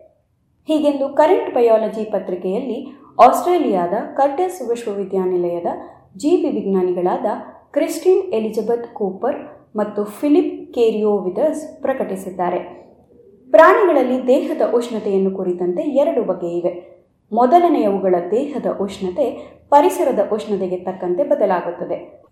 ಉದಾಹರಣೆಗೆ ಜಿರಲೆ ಚಿಟ್ಟೆ, ಸೊಳ್ಳೆ, ಎರೆಹುಳು ಬಸವನ ಹುಳುಗಳಂತಹ ಅಕಶೇರುಕಗಳು ಹಾಗೂ ಪೆನ್ ಮೂಳೆ ಇರುವಂತಹ ಜೀವಿಗಳಲ್ಲಿ ಕಪ್ಪೆ, ಮೀನು ಹಾಗೂ ಹಲ್ಲಿಗಳಂತಹ ಜೀವಿಗಳು ಹೀಗೆ ಪರಿಸರದಲ್ಲಿನ ಉಷ್ಣತೆಗೆ ತಕ್ಕಂತೆ ತಮ್ಮ ದೇಹದ ಉಷ್ಣತೆಯನ್ನು ಬದಲಿಸಿಕೊಳ್ಳುತ್ತವೆ. ಇವನ್ನು ಶೀತರಕ್ತ ಪ್ರಾಣಿಗಳು ಎನ್ನುತ್ತೇವೆ. ಅದೇ ಹಕ್ಕಿಗಳು ಹಾಗೂ ಸ್ತನಿಗಳ ದೇಹದ ಉಷ್ಣತೆಯು ಪರಿಸರದ ಉಷ್ಣತೆಯಲ್ಲಿ ಏನೇ ಏರುಪೇರಾಗಿರಲಿ ಸ್ಥಿರವಾಗಿರುತ್ತದೆ ಮನುಷ್ಯನ ದೇಹದ ಉಷ್ಣತೆ ಸಾಮಾನ್ಯವಾಗಿ ಮೂವತ್ತೇಳು ಡಿಗ್ರಿ ಸೆಲ್ಸಿಯಸ್ ಅಥವಾ ತೊಂಬತ್ತೆಂಟು ಪಾಯಿಂಟ್ ಆರು ಡಿಗ್ರಿ ಫ್ಯಾರನ್ ಹೀಟ್ನಷ್ಟು ಇದೆ ಎಂಬುದು ನಮಗೆ ಗೊತ್ತು. ಇದು ಹೆಚ್ಚಾದರೆ ಜ್ವರ ಬಂತು ಎನ್ನುತ್ತೇವೆ. ಹೀಗೆ ಸ್ಥಿರವಾದ ದೇಹ ತಾಪ ಇರುವ ಜೀವಿಗಳನ್ನು ಹೋಮಿಯೋಥರ್ಮ್ ಎಂದು ವಿಜ್ಞಾನಿಗಳು ಹೆಸರಿಸಿದ್ದಾರೆ. ನಮಗೆಲ್ಲ ಇವು ಬಿಸಿ ರಕ್ತದ ಪ್ರಾಣಿಗಳು. ಈ ಸಾಮರ್ಥ್ಯ ಪ್ರಾಣಿಗಳಿಗೆ ಅದರಲ್ಲಿಯೂ ಸ್ತನಿಗಳಿಗೆ ಹೇಗೆ ಬಂದಿತು ಎನ್ನುವುದೇ ಕುತೂಹಲಕರ ವಿಷಯ. ಕುತೂಹಲ ಏಕೆಂದರೆ ಎಕಿಡ್ನಾದಂತಹ ಅತ್ತ ಹಕ್ಕಿಯೂ ಅಲ್ಲದ, ಇತ್ತ ಸ್ತನಿಗಳು ಅಲ್ಲದ ಮೊನೋಟ್ರೀನ್ ಜೀವಿಗಳಲ್ಲಿ ಕೆಲವು ಸ್ಥಿರತಾಪಿಗಳು, ಇನ್ನು ಕೆಲವು ಶೀತರಕ್ತದ ಪ್ರಾಣಿಗಳು. ಇವು ಸ್ಥನಿವರ್ಗದ ಪೂರ್ವಜರನ್ನು ಹೋಲುತ್ತವೆ ಎನ್ನುವುದು ವಿಕಾಸ ವಿಜ್ಞಾನಿಗಳ ತರ್ಕ. ಅರ್ಥಾತ್ ಇವುಗಳು ತಮ್ಮ ದೇಹದ ಉಷ್ಣತೆಯನ್ನು ಹೇಗೆ ನಿಯಂತ್ರಿಸಿಕೊಳ್ಳುತ್ತವೆ ಎನ್ನುವುದು ಸ್ಪಷ್ಟವಾದಲ್ಲಿ ಬಿಸಿರಕ್ತದ ಪ್ರಾಣಿಗಳಿಗೆ ತಮ್ಮ ದೇಹದ ತಾಪವನ್ನು ಸ್ಥಿರವಾಗಿರಿಸಿಕೊಳ್ಳುವ ಸಾಮರ್ಥ್ಯ ಹೇಗೆ ಬಂತೆನ್ನುವುದನ್ನು ಅರಿಯಬಹುದು ಎನ್ನುವ ಆಸೆ ಇದೆ ಈ ಆಸೆಯ ಫಲವೇ ಕೂಪರ್ ಮತ್ತು ವಿದರ್ಸ್ ಅವರ ಸಂಶೋಧನೆ. ಕೂಪರ್ ಮತ್ತು ವಿದರ್ಸ್ ಇರುವೆ ತಿನಿಗಳಲ್ಲಿ ಮೊಂಡು ಕೊಕ್ಕಿನ ಇರುವೆ ತಿನಿ ಅಥವಾ ಶಾರ್ಟ್ ಬಿಟ್ ಎಕಿಡ್ನಾ ಎನ್ನುವ ಪ್ರಾಣಿಯನ್ನು ಅಧ್ಯಯನ ಮಾಡಿದರು. ಪ್ರಪಂಚದಲ್ಲಿ ಇರುವ ನಾಲ್ಕು ಪ್ರಭೇದಗಳ ಇರುವೆ ತಿನಿಗಳಲ್ಲಿ ಇದು ಒಂದು. ಇದನ್ನು ಟೇಕಿ ಗ್ಲಾಸಸ್ ಅಕ್ಯುಲಿಯೇಟಸ್ ಎಂದು ಕರೆಯುತ್ತಾರೆ. ನೋಡಲು ಮುಳ್ಳು ಹಂದಿಯಂತೆಯೇ ಕಾಣುವ ಇದು ಮೊಟ್ಟೆ ಇಡುವ ಪ್ರಾಣಿ. ವರ್ಷಕ್ಕೆ ಒಮ್ಮೆ ಒಂದು ಮೊಟ್ಟೆ ಇಡುತ್ತದೆ. ಈ ನಿಟ್ಟಿನಲ್ಲಿ ಅದು ಹಕ್ಕಿಗಳಂತೆ. ಆದರೆ ಮೊಟ್ಟೆ ಒಡೆದು ಹೊರಬಂದ ಪುಟ್ಟ ಮರಿಗಳು ತಾಯಿಯ ದೇಹದಲ್ಲಿ ಇರುವ ಕೆಲವು ದಪ್ಪನೆಯ ಚರ್ಮದ ಮಚ್ಚೆಗಳಿಗೆ ಅಂಟಿಕೊಳ್ಳುತ್ತವೆ. ಹಸುವಿನ ಕೆಚ್ಚಲಿನಂತೆ ಈ ಚರ್ಮದ ತೇಪೆಗಳಿಂದ ಹಾಲು ಒಸರುತ್ತವೆ ಅದನ್ನು ಹೀರಿ ಮರಿಗಳು ಬೆಳೆಯುತ್ತವೆ. ಈ ನಿಟ್ಟಿನಲ್ಲಿ ಅಪ್ಪಟ ಸ್ಥಾನವಿಲ್ಲದಿದ್ದರೂ ಇದು ಸ್ತನಿಗಳಂತೆ ಹೀಗಾಗಿ ಇದನ್ನು ಸ್ತನಿಗಳ ವಿಕಾಸದ ಹಾದಿಯಲ್ಲಿ ಹಿಂದೆಯೇ ಉಳಿದ ಜೀವಿ ಎಂದು ಭಾವಿಸಲಾಗಿದೆ. ಚಳಿಗಾಲದಲ್ಲಿ ಇದು ಪೂರ್ತಿ ಮುದುಡಿಕೊಂಡು ಚಂಡಿನಂತಾಗಿ ಶೀತನಿದ್ರೆಗೆ ಹೋಗಿಬಿಡುತ್ತದೆ. ಮತ್ತೆ ವಸಂತ ಬಂದಾಗಷ್ಟೇ ಇದರಲ್ಲಿ ಚಲನೆಯನ್ನು ಕಾಣಬಹುದು. ಸುತ್ತಲಿನ ಉಷ್ಣತೆ ಮೂವತ್ತೈದು ಡಿಗ್ರಿಯಷ್ಟಾದರೆ ಅದನ್ನು ತಾಳಲಾರದೆ ಇವು ಸಾವನ್ನಪ್ಪುತ್ತವೆ. ದೇಹದ ಉಷ್ಣತೆ ಮೂವತ್ತೆಂಟು ಪಾಯಿಂಟ್ ಐದು ಡಿಗ್ರಿ ಸೆಲ್ಸಿಯಸ್ನಷ್ಟು ಮೀರಿದರೂ ಇವು ಸಾವನ್ನಪ್ಪುತ್ತವೆ. ಹೀಗಾಗಿ ಬೇಸಿಗೆಯಲ್ಲಿ ಇವು ತಮ್ಮ ಓಡಾಟವನ್ನು ಕಡಿಮೆ ಮಾಡಿಕೊಂಡು ಅಥವಾ ನೆರಳಿರುವ ಜಾಗಗಳನ್ನು ಶೀತಲ ಪ್ರದೇಶಗಳನ್ನು ಹುಡುಕಿಯೋ ಹೋಗುತ್ತವೆ. ಈ ಪ್ರಾಣಿಗಳ ದೇಹದ ಉಷ್ಣತೆ ಅಷ್ಟಿಷ್ಟು ಬದಲಾದರೂ ಬೇಸಿಗೆಯಲ್ಲಿ ಅತಿ ಹೆಚ್ಚಾಗದಿರುವುದರಿಂದ ತನ್ನ ದೇಹದಲ್ಲಿನ ಅಧಿಕ ಶಾಖವನ್ನು ಅದು ಹೇಗೋ ಹೊರದೂಡುತ್ತಿದೆ ಎಂದು ತರ್ಕಿಸಲಾಗಿತ್ತು. ಸಾಮಾನ್ಯವಾಗಿ ಸ್ತನಿಗಳು ದೇಹದಲ್ಲಿನ ಅಧಿಕ ಶಾಖವನ್ನು ಹೊರತಳ್ಳುವ ಹಲವು ವಿಧಾನಗಳಿವೆ. ಬೆವರುವುದು ಸಾಮಾನ್ಯವಾದುದೊಂದು ವಿಧಾನ. ಆದರೆ ಇದು ತುಪ್ಪಳ ಇರುವ ನಾಯಿಗಳಂತಹ ಪ್ರಾಣಿಗಳಲ್ಲಿ ಆಗುವುದಿಲ್ಲ. ನಾಯಿಗಳು ಬಾಯಿಯನ್ನು ತೆರೆದು ಹಾ ಹಾ ಎಂದು ಹಾಕರಿಸಿ ಹೆಚ್ಚಿನ ಶಾಖವನ್ನು ಹೊರತಳ್ಳುತ್ತವೆ. ನಾವು ಓಡಿದಾಗ ಅಧಿಕವಾಗುವ ದೇಹದ ಶಾಖವನ್ನು ಬಾಯಿ ತೆರೆದು ಉಸಿರಾಡುತ್ತಾ ಕಡಿಮೆ ಮಾಡಲು ಪ್ರಯತ್ನಿಸುತ್ತೇವೆ. ನಾಯಿಯ ಮೂಗು ಕೂಡ ಒದ್ದೆಯಾಗಿರುವುದು ಇದಕ್ಕೆ ಎನ್ನುವ ತರ್ಕವಿದೆ. ಬೆಕ್ಕು ತನ್ನ ದೇಹವನ್ನು ನೆಕ್ಕಿಕೊಂಡು, ಅಂದರೆ ಒದ್ದೆ ಮಾಡಿಕೊಂಡು, ಅಧಿಕ ಶಾಖವನ್ನು ಕಡಿಮೆ ಮಾಡಿಕೊಳ್ಳಲು ಪ್ರಯತ್ನಿಸುತ್ತದೆ. ಇವೆಲ್ಲ ಗೊತ್ತಿದ್ದ ವಿಜ್ಞಾನಿಗಳು ಎಕಿಡ್ನಾದಲ್ಲಿ ಏನಾಗುತ್ತಿರಬಹುದೆಂದು ಪರೀಕ್ಷಿಸಲು ಅವುಗಳನ್ನು ಇನ್ಫ್ರಾರೆಡ್ ಕ್ಯಾಮೆರಾ ಮೂಲಕ ಗಮನಿಸಿದ್ದಾರೆ. ನೂರ ಇಪ್ಪತ್ನಾಲ್ಕು ಎಕಿಡ್ನಾಗಳನ್ನು ದೂರದಿಂದಲೇ ಈ ವಿಶೇಷ ಕ್ಯಾಮೆರಾಗಳಿಂದ ಚಿತ್ರಿಸಿದ್ದಾರೆ. ಈ ಕ್ಯಾಮೆರಾಗಳು ವಿಶೇಷವಾಗಿ ಉಷ್ಣತೆಯು ಹೆಚ್ಚಿರುವ ಜಾಗವನ್ನಷ್ಟೇ ಚಿತ್ರೀಕರಿಸುತ್ತವೆ. ಚಳಿಗಾಲದಿಂದ ಬೇಸಿಗೆಯವರೆಗೆ ವಿವಿಧ ಸಮಯಗಳಲ್ಲಿ ಹೀಗೆ ತೆಗೆದ ಚಿತ್ರಗಳನ್ನು ಅನಂತರ ಪರಿಶೀಲಿಸಿದ್ದಾರೆ. ಅಧಿಕ ಶಾಖ ಇರುವ ದೇಹ ಭಾಗಗಳು ಉಳಿದವುಗಳಿಗಿಂತ ಈ ಚಿತ್ರಗಳಲ್ಲಿ ಪ್ರಖರವಾಗಿ ಹೊಳೆಯುತ್ತವೆ. ಈ ಭಾಗಗಳ ಪ್ರಖರತೆಯನ್ನು ಅಳೆಯಲೂಬಹುದು. ತನ್ಮೂಲಕ ಎಷ್ಟು ಉಷ್ಣ ಹೊರಬೀಳುತ್ತಿದೆ ಎಂದು ಗುರುತಿಸಬಹುದು. ಇವೆಲ್ಲ ಪರೀಕ್ಷೆಗಳ ಫಲಿತಾಂಶಗಳು ಕೆಲವು ಅಚ್ಚರಿಯ ವಿಷಯಗಳನ್ನು ತೋರಿಸಿವೆ. ಮಂಡು ಮೂಗಿನ ಎಕಿಡ್ನಗಳು ತಮ್ಮ ದೇಹದ ಮೇಲಿರುವ ಮುಳ್ಳಿನ ತುದಿಗಳು, ಮೂಗಿನ ತುದಿ ಹಾಗೂ ಬಾಲದ ತುದಿಯಿಂದ ಅಧಿಕ ಶಾಖವನ್ನು ಹೊರಸೂಸುತ್ತಿವೆಯಂತೆ. ಬೆನ್ನು, ಕೈಕಾಲುಗಳ ಒಳಬದಿಗಳು, ಮುಳ್ಳಿನ ತುದಿ ಇವೆಲ್ಲಕ್ಕಿಂತಲೂ ಹೆಚ್ಚಿಗೆ ಮೂಗಿನ ತುದಿಯಿಂದಲೇ ಶಾಖ ಹೊರಹೊಮ್ಮುತ್ತದೆ ಆ ಜಾಗ ಉಳಿದೆಲ್ಲ ದೇಹದ ಭಾಗಗಳಿಗಿಂತಲೂ ತಣ್ಣಗಿರುತ್ತದೆಯಂತೆ ಹೀಗೆ ಎಕಿಡ್ನಾದ ಮೂಗು ಕೂಡ ಅದರ ದೇಹ ಸ್ಥಿರವಾದ ಉಷ್ಣತೆಯಲ್ಲಿ ಇರುವಂತೆ ನೆರವಾಗುತ್ತದೆ ಎಂದು ಕೂಪರ್ ಮತ್ತು ವಿದರ್ಸ್ ವರದಿ ಮಾಡಿದ್ದಾರೆ. ದೇಹದಲ್ಲಿ ಅಧಿಕವಾದ ಉಷ್ಣವನ್ನು ಹೊರಚೆಲ್ಲುವ ಎಲ್ಲ ದೇಹ ಭಾಗಗಳಲ್ಲಿಯೂ ರಕ್ತನಾಳಗಳ ಜಾಲ ದಟ್ಟವಾಗಿರಬೇಕು, ಚರ್ಮ ತೆಳುವಾಗಿರಬೇಕು, ಮೂಗಿನಲ್ಲಿಯೂ ಇದೇ ಸ್ಥಿತಿ ಇದೆ ಜೊತೆಗೆ ಮೂಗಿನಿಂದ ಒಸರುವ ಸಿಂಬಳ ಅದನ್ನು ಒದ್ದೆಯಾಗಿಯೇ ಇರಿಸಿರುವುದರಿಂದ ಒದ್ದೆ ಮೈಯು ಮಡಿಕೆಯಲ್ಲಿರುವ ನೀರು ಹೇಗೆ ತಣ್ಣಗಿರುತ್ತದೆಯೋ ಹಾಗೆ ದೇಹವೂ ತಣ್ಣಗೆ ಇರಲು ಈ ಒದ್ದೆ ಮೂಗು ನೆರವಾಗುತ್ತದೆ ಎನ್ನುವುದು ಇವರ ತರ್ಕ.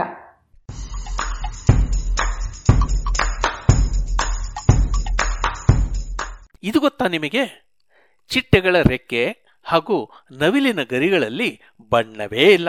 ಆದರೆ ಅವು ರಂಗುರಂಗಾಗಿ ಕಾಣುವುದಕ್ಕೆ ಅವುಗಳ ಮೇಲಿರುವ ಸೂಕ್ಷ್ಮವಾದ ಹುರುಪೆಗಳು ಹಾಗೂ ಮುಳ್ಳುಗಳು ಕಾರಣ ಅಂತೆ. ಇವು ಬೆಳಕನ್ನ ಚದುರಿಸಿ ಬೇರೆ ಬೇರೆ ರೀತಿಯ ಬಣ್ಣಗಳನ್ನು ನಮಗೆ ಕಾಣಿಸುತ್ತವೆ.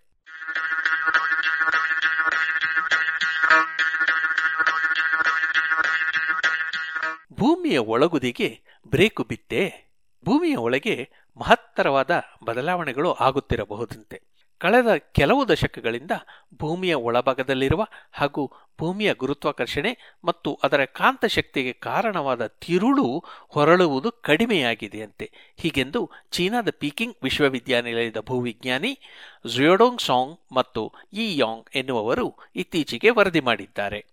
ಭೂಮಿ ಎನ್ನುವುದು ಒಂದು ಶಿಲಾಗ್ರಹ.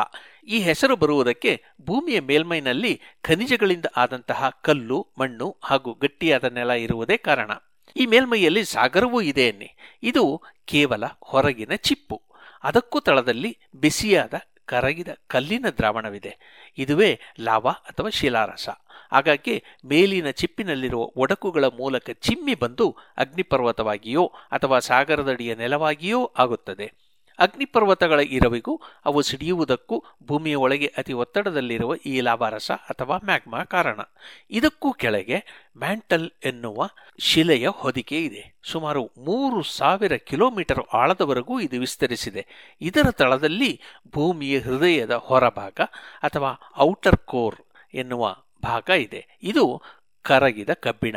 ಅದಕ್ಕೂ ತಳದಲ್ಲಿ ಇನ್ನೊಂದು ಸಾವಿರದ ಇನ್ನೂರು ಕಿಲೋಮೀಟರ್ ಆಳಕ್ಕೆ ಭೂಮಿಯ ನಟ್ಟ ನಡುವಿನವರೆಗೂ ಅತಿ ಬಿಸಿಯಾದ, ಗಟ್ಟಿಯಾದ ಕಬ್ಬಿಣ ಹಾಗೂ ನಿಕ್ಕಲ್ ಇವೆ.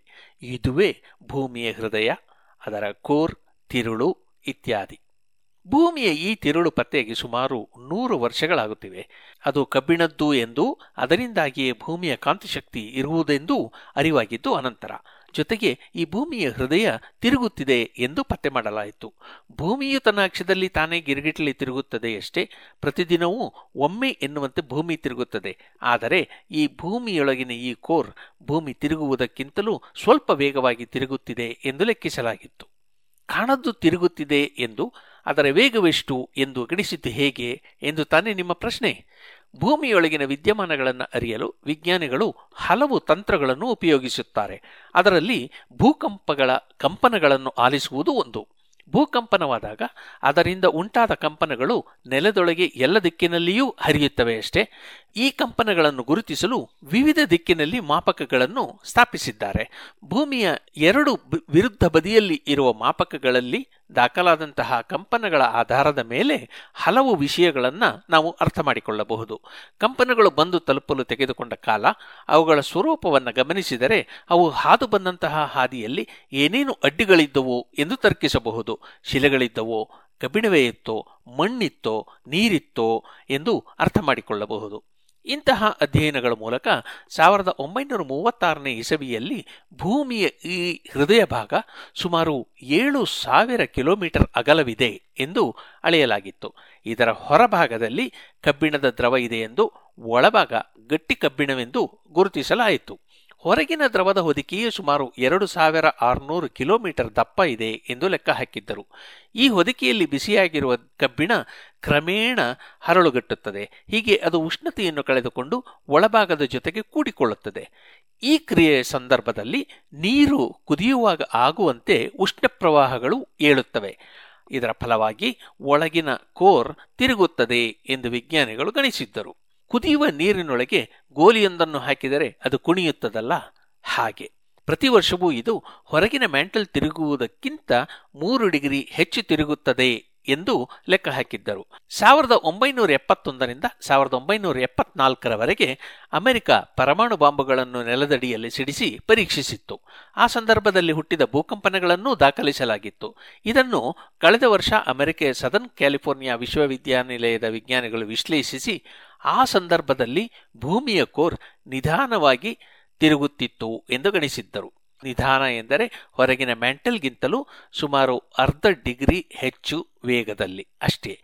ತದನಂತರ ಅದರ ವೇಗ ಹೆಚ್ಚಾಯಿತು, ಮೂರು ಡಿಗ್ರಿಯಷ್ಟಾಯಿತು ಎಂದು ಹೇಳಿದ್ದರು.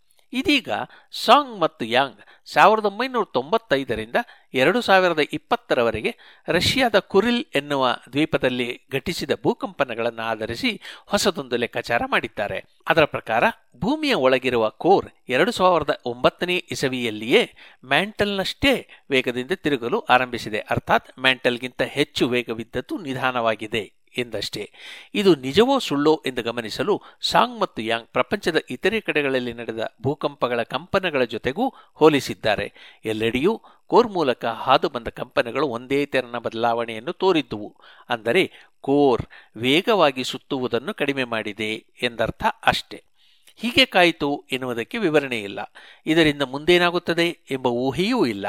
ಮುಂದೆ ಕೋರ್ ಇನ್ನೊಂದು ದಿಕ್ಕಿಗೆ ತಿರುಗಲು ಆರಂಭಿಸಬಹುದು ಎನ್ನುವ ಅನುಮಾನವಿದೆ. ಹಾಗೇನಾದರೂ ಆದರೆ ಭೂಮಿಯ ಗಡಿಯಾರದಲ್ಲಿ ಒಂದಿಷ್ಟು ಸೆಕೆಂಡುಗಳ ವ್ಯತ್ಯಾಸ ಆಗಬಹುದು. ಹಾಗೆಯೇ ಭೂಮಿಯ ಕಾಂತಶಕ್ತಿಯ ದಿಕ್ಕೂ ಬದಲಾಗಬಹುದು. ಅಥವಾ ಪ್ರಬಲವೋ ಕ್ಷೀಣವೋ ಆಗಬಹುದು ಎನ್ನುವ ಗುಮಾನಿಗಳಿವೆ. ಏಕೆಂದರೆ ಕೋರ್ ತಿರುಗುವುದರಿಂದಲೇ ಭೂಮಿಯ ಕಾಂತಶಕ್ತಿ ಮತ್ತು ವಲಯಗಳು ಉಂಟಾಗುತ್ತವೆ.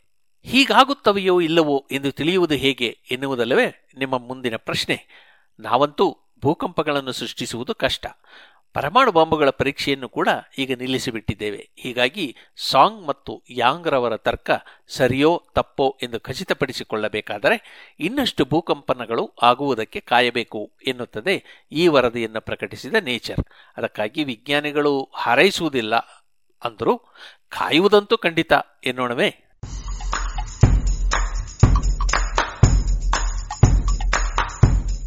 ವಾರದ ವಿಜ್ಞಾನಿ ಎಡ್ವರ್ಡ್ ವಿಲಿಯಮ್ಸ್ ಮೋರ್ಲಿ.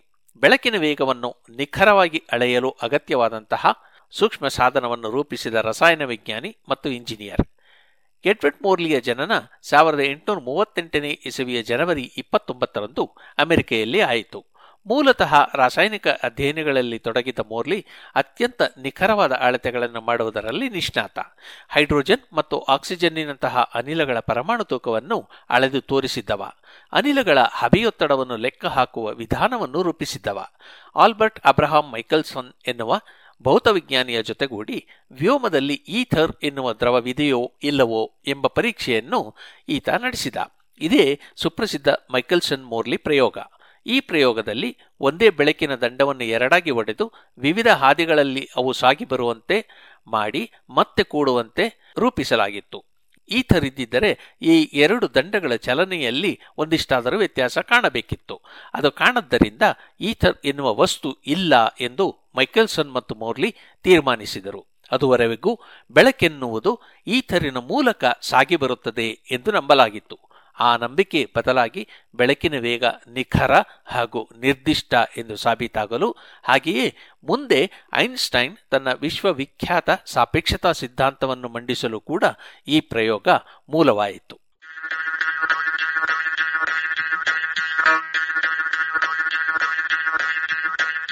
ಇನ್ನೂರು ವರ್ಷಗಳ ಹಿಂದೆ ಬೀಗಲ್ ಹಡಗಿನಲ್ಲಿ ವಿಶ್ವ ಪರ್ಯಟನೆ ಮಾಡಿದ ಸಂದರ್ಭದಲ್ಲಿ ಸುಪ್ರಸಿದ್ಧ ವಿಜ್ಞಾನಿ ಚಾರ್ಲ್ಸ್ ಡಾರ್ವಿನ್ ಕಂಡು ದಾಖಲಿಸಿದ್ದ ವೈಜ್ಞಾನಿಕ ಸಂಗತಿಗಳ ಕಥೆಗಳು.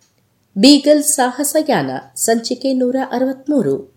ಸಂಜೆ ನಾನು ಕ್ಯಾಪ್ಟನ್ ಫಿಜ್ರಾಯ್ ಮತ್ತು ಮಿಸ್ಟರ್ ಬೇಕರ್ ಎನ್ನುವ ಮಿಷನರಿ ಕೊರೊರಾಂಡಿಕಾ ಎನ್ನುವ ಹಳ್ಳಿಗೆ ಭೇಟಿ ಕೊಟ್ಟೆವು. ಹಳ್ಳಿಯಲ್ಲಿ ಅಡ್ಡಾಡುತ್ತಾ ಹಲವರು ಗಂಡಸರು, ಹೆಂಗಸರು ಹಾಗೂ ಮಕ್ಕಳನ್ನು ನೋಡಿದೆವು. ಮಾತನಾಡಿದೆವು. ನ್ಯೂಜಿಲೆಂಡಿಗರನ್ನು ಕಂಡವರು ಅದೇ ಮಾನವ ಕುಲಕ್ಕೆ ಸೇರಿದ ತಾಹಿತಿಯನರ ಜೊತೆಗೆ ಹೋಲಿಸಿ ನೋಡುವುದು ಸಹಜವೇ. ಆದರೆ ಈ ಹೋಲಿಕೆ ನ್ಯೂಜಿಲೆಂಡಿಗರನ್ನು ಕೆಟ್ಟದಾಗಿ ತೋರಿಸುತ್ತದೆ.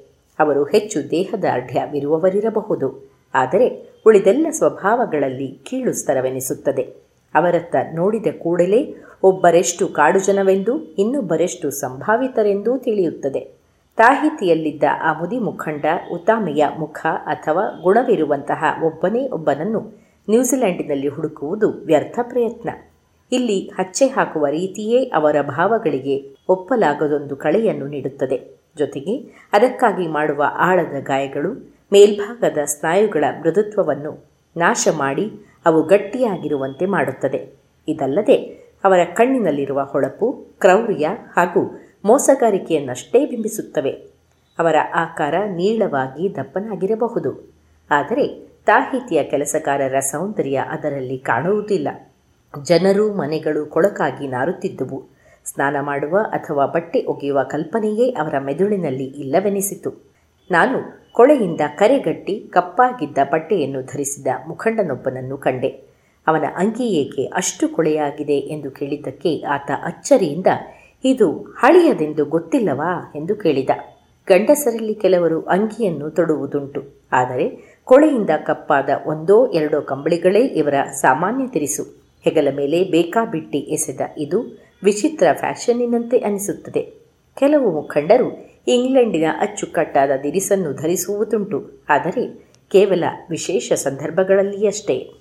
ಡಿಸೆಂಬರ್ ಇಪ್ಪತ್ತ್ಮೂರು ಪೂರ್ವ ಮತ್ತು ಪಶ್ಚಿಮ ಕರಾವಳಿಯ ನಡುವೆ ಇದ್ದ ದ್ವೀಪಗಳ ಕೊಲ್ಲಿಯಿಂದ ಸುಮಾರು ಹದಿನೈದು ಮೈಲಿ ದೂರದಲ್ಲಿ ವಾಯಿಮಾಟೆ ಎನ್ನುವ ಜಾಗದಲ್ಲಿ ಮಿಷನರಿಗಳು ಕೃಷಿಗೆಂದು ಒಂದಿಷ್ಟು ಭೂಮಿಯನ್ನು ಖರೀದಿಸಿದ್ದರು. ನನಗೆ ಅಲ್ಲಿದ್ದ ರೆವರೆಂಡ್ ಡಬ್ಲ್ಯೂ ವಿಲಿಯಮ್ಸ್ರನ್ನು ಪರಿಚಯಿಸಲಾಗಿತ್ತು.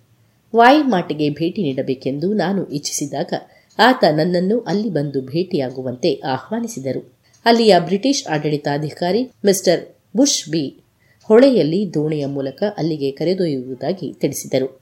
ಹಾದಿಯಲ್ಲಿ ಸುಂದರ ಜಲಪಾತವೊಂದನ್ನು ನೋಡಬಹುದೆಂದು, ನಡೆಯುವ ಶ್ರಮವೂ ಕಡಿಮೆ ಆಗುತ್ತದೆಂದು ಹೇಳಿ ಒಬ್ಬ ಮಾರ್ಗದರ್ಶಿಯನ್ನೂ ಸಿದ್ಧಪಡಿಸಿದರು.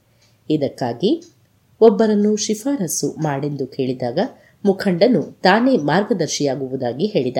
ಆದರೆ ಆತ ಎಷ್ಟು ಪೌಂಡು ಹಣ ಕೊಡುತ್ತೇರೆಂದು ಕೇಳಿದಾಗ ಹಣದ ಬಗ್ಗೆ ಅವನಿಗೆಷ್ಟು ತಿಳಿದಿದೆ ಎನ್ನುವುದು ಸ್ಪಷ್ಟವಾಯಿತು. ಕೊನೆಗೂ ಆತ ಎರಡು ಡಾಲರ್ ಮೊತ್ತಕ್ಕೆ ಬರಲು ಒಪ್ಪಿದ. ಆತ ನಾನೇ ಕೊಂಡೊಯ್ಯಬಹುದಾಗಿದ್ದ ಪುಟ್ಟ ಹೊರೆಯನ್ನು ತೋರಿಸಿದಾಗ ಅದನ್ನು ಹೊರಲು ಒಬ್ಬ ಗುಲಾಮನನ್ನು ಕರೆದೊಯ್ಯಬೇಕೆಂದ. ಈ ರೀತಿಯ ಅಹಮಿಕೆಗಳು ಇತ್ತೀಚೆಗೆ ಕಡಿಮೆಯಾಗುತ್ತಿವೆ. ಆದರೆ ಇದಕ್ಕೂ ಹಿಂದೆ ಇಂತಹ ಮುಖಂಡರುಗಳು ಬೇರೊಬ್ಬರ ಸಣ್ಣ ಹೊರೆಯನ್ನು ಹೊರುವ ಅಪಮಾನಕ್ಕಿಂತ ಸಾಯುವುದೇ ಮೇಲು ಎನ್ನುತ್ತಿದ್ದರು. ನನ್ನ ಸಹಪಯಣಿಗನೋ ಮುಖವೆಲ್ಲವನ್ನೂ ಹಚ್ಚೆ ಹಾಕಿಸಿಕೊಂಡಿದ್ದ ಚುರುಕು ಮನುಷ್ಯ. ಆತ ಹಿಂದೆ ಮಹಾಯೋಧನಾಗಿತ್ತನಂತೆ. ಮಿಸ್ಟರ್ ಬುಷ್ಬಿಯ ಜೊತೆಗೆ ಆತನಿಗೆ ಬಹಳ ಸ್ನೇಹವಿದ್ದಂತೆ ಅನಿಸಿತು. ಆದರೆ ಇಬ್ಬರೂ ಹಲವು ಬಾರಿ ಉಗ್ರವಾಗಿ ಕಾದಾಡಿದ್ದರಂತೆ. ಇಲ್ಲಿಯ ಸ್ಥಳೀಯರು ಎಷ್ಟೇ ಉಗ್ರವಾಗಿದ್ದರೂ ಒಂದಿಷ್ಟು ವ್ಯಂಗ್ಯದ ನುಡಿ ಅವರನ್ನು ತಣ್ಣಗಾಗಿಸಿ ಬಿಡುತ್ತದೆ ಎಂದು ಬುಷ್ಬಿ ಹೇಳುತ್ತಿದ್ದ. ಇದೇ ಮುಖಂಡ ಹಿಂದೊಮ್ಮೆ ಬುಷ್ಬಿಯ ಬಳಿ ಬಂದು, ನಿನ್ನ ಗೆಳೆಯ ಮಹಾ ಮುಖಂಡ ದೊಡ್ಡ ಮನುಷ್ಯನೊಬ್ಬ ಬಂದಿದ್ದೇನೆ. ನನಗೆ ಉಣಲು ತಿನ್ನಲು ನೀಡಿ ಉಡುಗೊರೆಯನ್ನು ಕೊಡುವುದಿಲ್ಲವೇ ಎಂದು ಪೀಡಿಸುತ್ತಿದ್ದನಂತೆ. ಅವನ ಮಾತೆಲ್ಲ ಮುಗಿಯುವವರೆಗೂ ಕಾದ ಬುಷ್ಬಿ ತಣ್ಣಗೆ, ನಿನ್ನ ಈ ಸೇವಕ ಇನ್ನೇನು ಮಾಡಬೇಕು ಎಂದು ಕೇಳಿದನಂತೆ. ಇಷ್ಟು ಹೇಳಿದ ಕೂಡಲೇ ಆ ಮುಖಂಡ ವಿಚಿತ್ರವಾದೊಂದು ಮುಖಭಾವ ಮಾಡಿ ಸುಮ್ಮನಾಗಿ ಬಿಟ್ಟನಂತೆ. ಅಲ್ಪ ಸಮಯದ ಹಿಂದೆ ಬುಷ್ಬಿಗೆ ಇನ್ನೂ ದೊಡ್ಡ ತೊಂದರೆ ಕಾಡಿತ್ತು. ಒಬ್ಬ ಮುಖಂಡ ತನ್ನ ತಂಡದವರೊಟ್ಟಿಗೆ ಅರ್ಧರಾತ್ರಿಯಲ್ಲಿ ಬುಷ್ಬಿಯ ಮನೆಗೆ ಬಂದು ಕನ್ನ ಹಾಕಲು ಪ್ರಯತ್ನಿಸಿದ್ದ. ಅದು ಸುಲಭವಲ್ಲವೆಂದು ತಿಳಿದಾಗ ಬಂದೂಕಿನಿಂದ ಗುಂಡು ಹಾರಿಸಲು ಶುರು ಮಾಡಿದ್ದ. ಬುಷ್ಬಿಗೆ ಸ್ವಲ್ಪ ಏಟು ಬಿದ್ದಿತ್ತು. ಆದರೆ ಆ ನಂತರ ಆ ಗುಂಪನ್ನು ಓಡಿಸಲಾಯಿತು. ಸ್ವಲ್ಪ ಕಾಲದ ನಂತರ ಹೀಗೆ ದಾಳಿ ಮಾಡಿದವರು ಯಾರೆಂಬುದು ತಿಳಿಯಿತು. ಈ ಬಗ್ಗೆ ತೀರ್ಮಾನ ತೆಗೆದುಕೊಳ್ಳಲು ಮುಖಂಡರುಗಳ ಸಭೆಯೊಂದನ್ನು ಕರೆಯಲಾಯಿತು. ನ್ಯೂಜಿಲೆಂಡರುಗಳ ಮಟ್ಟಿಗೆ ಈ ದಾಳಿ ಅನ್ಯಾಯದ್ದಾಗಿತ್ತು. ಏಕೆಂದರೆ ಅದು ಅರ್ಧರಾತ್ರಿಯಲ್ಲಿ ಅದರಲ್ಲಿಯೂ ಬುಷ್ಬಿ ಅನಾರೋಗ್ಯದಿಂದ ವಿರಮಿಸುತ್ತಿದ್ದಾಗ ನಡೆದಿತ್ತು. ಅನಾರೋಗ್ಯ ಎನ್ನುವುದು ಅವರಿಗೆಲ್ಲ ಒಂದು ರಕ್ಷೆ ಇದ್ದಂತೆ. ಅಂತಹ ಸಂದರ್ಭದಲ್ಲಿ ದಾಳಿ ಮಾಡಿದ್ದು ಅವರ ಮರ್ಯಾದೆಗೆ ಕಳಂಕವೆನಿಸಿದ್ದರಿಂದ ಪರಿಹಾರವಾಗಿ ದಾಳಿಕೋರನ ಆಸ್ತಿಯನ್ನೆಲ್ಲ ಬ್ರಿಟಿಷ್ ರಾಜನಿಗೆ ನೀಡಬೇಕೆಂದು ತೀರ್ಮಾನಿಸಲಾಯಿತು. ಬ್ರಿಟಿಷರಿಗೆ ಅವನ ಭೂಮಿಯನ್ನು ಪಡೆದದ್ದಕ್ಕಿಂತಲೂ ತನ್ನ ಸಮಾನರಾದವರಿಗಿಂತಲೂ ಆತ ಕೀಳೆನ್ನಿಸಿಕೊಂಡೆನೆನ್ನುವುದು ದೊಡ್ಡದೆನಿಸಿತು. ದೋಣಿಯನ್ನು ನೀರಿಗಿಳಿಸುತ್ತಿದ್ದಂತೆ ಇನ್ನೂ ಒಬ್ಬ ಮುಖಂಡ ದೋಣಿ ಏರಿದ. ಆತ ಹೊಳೆಗುಂಟದ ಪ್ರವಾಸದ ಖುಷಿ ಕಾಣಬೇಕಿತ್ತಂತೆ. ಈತನಿಗಿಂತ ರುದ್ರ ಹಾಗೂ ಭಯಾನಕ ಮುಖವಿದ್ದ ಇನ್ನೊಬ್ಬನನ್ನು ನಾನು ಕಂಡಿರಲಿಲ್ಲ. ಅವನಂಥವನನ್ನೇ ನಾನು ಇನ್ನೆಲ್ಲಿಯೂ ಕಂಡಿದ್ದೆ ಎಂದು ನನಗೆ ಅನಿಸತೊಡಗಿತು. ರೆಟ್ಟನ್ನು ಶಿಲ್ಲರನ ಫ್ರಿಡೋಲಿನ್ ಹಾಡಿನಲ್ಲಿ ರಾಬರ್ಟ್ನನ್ನು ಕಬ್ಬಿಣ ಕುದಿಯುತ್ತಿರುವ ಕೊಪ್ಪರಿಗೆಯೊಳಗೆ ತಳ್ಳುವ ಇಬ್ಬರ ಬಗೆಗಿನ ವಿವರಣೆಯಲ್ಲಿ ಕಂಡಿದ್ದೆ. ರಾಬರ್ಟ್ನ ಎದೆಯ ಮೇಲೆ ಕೈಯಿಟ್ಟು ದೂಡುವ ಮನುಷ್ಯನ ವಿವರಣೆಯದು. ದೇಹ ಭಾವವೇ ಸ್ಪಷ್ಟವಾಗಿ ನುಡಿದ ಕಥೆ ಇದು. ಈ ಮುಖಂಡನೊಬ್ಬ ಭಯಂಕರ ಕೊಲೆಗಾರನಾಗಿದ್ದ. ಜೊತೆಗೆ ಮಾತು ತಪ್ಪುವ ಹೇಡಿಯೂ ಆಗಿದ್ದ. ನಾವು ದೋಣಿಯಿಂದ ಇಳಿದ ಜಾಗದಲ್ಲಿ ಬುಷ್ಪಿ ಒಂದು ನೂರು ಗಜ ದೂರ ನಮ್ಮೊಟ್ಟಿಗೆ ನಡೆದ. ದೋಣಿಯಲ್ಲಿಯೇ ಉಳಿದ ಆ ಕೆಟ್ಟ ಮನುಷ್ಯ ಬುಷ್ಬಿಯತ್ತ ತಿರುಗಿ ಜೋರಾಗಿ, ಹೆಚ್ಚು ಹೊತ್ತು ಮಾಡಬೇಡ, ಇಲ್ಲಿ ಕಾಯಲು ನಾನು ಬಂದಿಲ್ಲ ಎಂದ. ಅವನ ಆ ದರ್ಪದ ನಡೆಯನ್ನು ಕಂಡು ಅಚ್ಚರಿಪಟ್ಟೆ. ನಾವು ಅಲ್ಲಿಂದ ಮುಂದೆ ನಡೆಯಲು ಆರಂಭಿಸಿದೆವು. ಎದುರಿಗಿದ್ದ ಹಾದಿ ಚೆನ್ನಾಗಿ ಸವೆದಿತ್ತು. ಎರಡೂ ಬದಿಯಲ್ಲಿಯೂ, ಆ ಪ್ರದೇಶದಲ್ಲಿ ಎಲ್ಲೆಲ್ಲಿಯೂ ಇದ್ದ ಎತ್ತರದ ಜರಿ ಗಿಡಗಳು ಇದ್ದುವು. ಹೀಗೆ ಕೆಲವು ಮೈಲುಗಳನ್ನು ನಡೆದ ಮೇಲೆ ನಾವು ಒಂದು ಪುಟ್ಟ ಹಳ್ಳಿಯನ್ನು ತಲುಪಿದೆವು. ಅಲ್ಲೊಂದಿಷ್ಟು ಗುಡಿಸಲುಗಳು ಒಟ್ಟಾಗಿದ್ದುವು. ಒಂದಿಷ್ಟು ನೆಲದಲ್ಲಿ ಆಲೂಗೆಡ್ಡೆ ಕೃಷಿ ಮಾಡಲಾಗಿತ್ತು. ಈ ದ್ವೀಪಗಳಿಗೆ ಆಲೂಗೆಡ್ಡೆಯನ್ನು ಪರಿಚಯಿಸಿದ್ದು ಬಹಳ ಅನುಕೂಲಕರವಾಗಿತ್ತು. ಈಗ ಅಲ್ಲಿ ಬೇರೆಲ್ಲ ತರಕಾರಿಗಳಿಗಿಂತಲೂ ಹೆಚ್ಚು ಬಳಕೆಯಾಗುತ್ತಿದೆ. ನ್ಯೂಜಿಲೆಂಡ್ಗೆ ನಿಸರ್ಗವೇ ನೀಡಿದ ಒಂದು ವರವಿದೆ. ಅದೇನೆಂದರೆ ಅಲ್ಲಿನ ನಿವಾಸಿಗಳು ಎಂದಿಗೂ ಕ್ಷಾಮದಿಂದ ಬಳಲುವುದಿಲ್ಲ. ಇಡೀ ಪ್ರದೇಶವೇ ಜರಿ ಗಿಡಗಳಿಂದ ಸಮೃದ್ಧಿಯಾಗಿದೆ. ಈ ಗಿಡದ ಬೇರು ಬಹಳ ರುಚಿಕಟ್ಟಾಗಿ ಇಲ್ಲದಿದ್ದರೂ ಪೌಷ್ಟಿಕ. ಇಲ್ಲಿನವರು ಇದನ್ನೂ ಕರಾವಳಿಯ ಎಲ್ಲೆಡೆಯೂ ಯಥೇಚ್ಛವಾಗಿ ದೊರೆಯುವ ಕಪ್ಪೆ ಚಿಪ್ಪುಗಳ ಜೀವಿಗಳನ್ನೂ ತಿಂದು ಬದುಕಬಲ್ಲರು. ಬೆಳೆದ ಬೆಳೆಯನ್ನೆಲ್ಲ ಒಟ್ಟು ಮಾಡಿದಂತಹ ನಾಲ್ಕು ಕಂಬಗಳ ಮೇಲೆ ಕಟ್ಟಿದ ಅಟ್ಟಣಿಗೆ ಪ್ರತಿಯೊಂದು ಹಳ್ಳಿಯಲ್ಲಿಯೂ ಎದ್ದು ಕಾಣುತ್ತದೆ. ಬೆಳೆಗಳನ್ನು ಆಕಸ್ಮಿಕಗಳಿಂದ ರಕ್ಷಿಸುವ ಉಪಾಯವಿದು.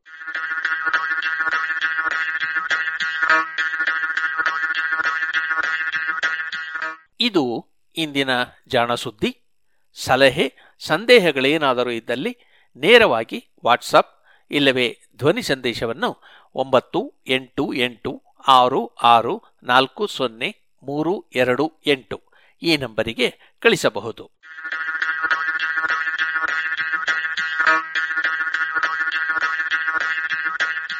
ರಚನೆ ಕೊಳ್ಳೇಗಾಲ ಶರ್ಮಾ. ಧ್ವನಿ ವೇಣುಗೋಪಾಲ್ ಗಾಂವ್ಕರ್. ಅಮೃತೇಶ್ವರಿ. ಶ್ರೀಮತಿ ಭಾರತಿ ಹಾಗೂ Shri Kollegal Sharma.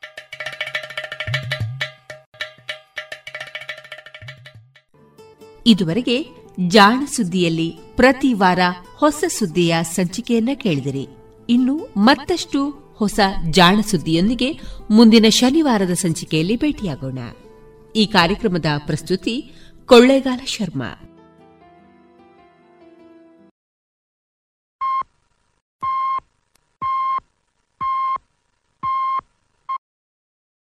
Hello uncle hello मैं आपको थैंक यू कहना चाहती हूँ। थैंक यू किस लिए? वो एक्चुअली मुझे ना थैलेसीमिया है। Oh. और हर महीने आप जैसे अंकल आंटी खून देते हैं और मेरी मदद करते हैं। पर मुझे पता नहीं वो कौन है। इसलिए सबको थैंक यू बोल देती हूँ। सो थैंक यू पर बेटा मैंने तो कभी ब्लड डोनेट किया ही नहीं। कोई बात नहीं। नेक्स्ट टाइम के लिए। बाय बाय 18 साल की उम्र से रक्तदान करें ये किसी की जिंदगी बचा सकता है करके देखो अच्छा लगता है ಪ್ರತಿಷ್ಠಿತ ಕ್ಯಾಂಕೋ ಸಂಸ್ಥೆ ಅಡಿಕೆ ಸಂಶೋಧನೆ ಮತ್ತು ಅಭಿವೃದ್ಧಿ ಪ್ರತಿಷ್ಠಾನ ಹಾಗೂ Vivekananda college of engineering and technology ಇದರ ಸಂಯುಕ್ತ ಆಶ್ರಯದಲ್ಲಿ ಐದನೇ ಕೃಷಿ ಯಂತ್ರ ಮೇಳ ಎರಡು ಸಾವಿರದ ಇಪ್ಪತ್ತ ಮೂರು ಹಾಗೂ ಕನಸಿನ ಮನೆ ಎನ್ನುವ ಬೃಹತ್ ಪ್ರದರ್ಶನ. ವಿವೇಕಾನಂದ ಇಂಜಿನಿಯರಿಂಗ್ ಕಾಲೇಜಿನ ಆವರಣ ಪುತ್ತೂರಿನಲ್ಲಿ. ಇದೆ ಫೆಬ್ರವರಿ ಹತ್ತು, ಹನ್ನೊಂದು ಮತ್ತು ಹನ್ನೆರಡರಂದು. ಬದಲಾಗುತ್ತಿರುವಂತಹ ತಂತ್ರಜ್ಞಾನವನ್ನ ಕೃಷಿಕರಿಗೆ ತಲುಪಿಸುವ ಮಹತ್ವಾಕಾಂಕ್ಷಿ ಯೋಜನೆಯಾದ ಈ ಮೇಳದ ಪೂರ್ಣ ಪ್ರಯೋಜನವನ್ನ ಪಡೆದುಕೊಳ್ಳಿ. ಬನ್ನಿ, ಭಾಗವಹಿಸಿ. ಪ್ರವೇಶ ಉಚಿತ. ಇನ್ನು ಮುಂದೆ ಮಧುರ ಗಾನ ಪ್ರಸಾರಗೊಳ್ಳಲಿದೆ. ನಿಮ್ ಮಾತನ್ನ ನಂಬಹುದಾ ಏನ್ ತಪ್ಪು ಮಾಡಿದ್ರು? ಈ ಗೋಪು ಸುಳ್ಳು ಮಾತ್ರ ಹೇಳೋಲ್ಲ ಚಂದ್ರ. ಯಾರ ಮೇಲೆ ಆಣೆ ಮಾಡಿ ಹೇಳಿದ್ರೆ ನಿಮಗೆ ನಂಬಿಕೆ ಬರುತ್ತೆ ಹೇಳಿ.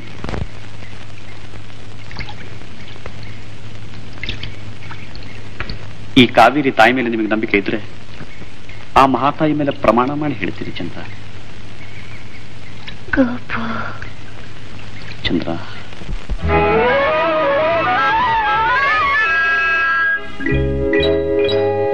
కనసలు నేనే మనసలు నేనే.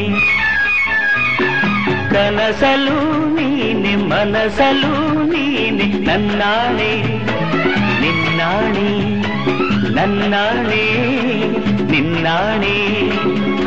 ಒಲಿದ ನಿನ್ನ ಬಿಡೆನು ಚಿನ್ನ ಇನ್ನು ಎಲ್ದೆಲ್ದಿಗೂ ನಿನ್ನನೆಂದೆಲ್ದಿಗೂ ಕನಸಲು ನೀನೆ ಮನಸಲು ನೀನೆ ನನ್ನಾಣೆ ನಿನ್ನಾಣೆ ನನ್ನಾಣೆ ನಿನ್ನಾಣೆ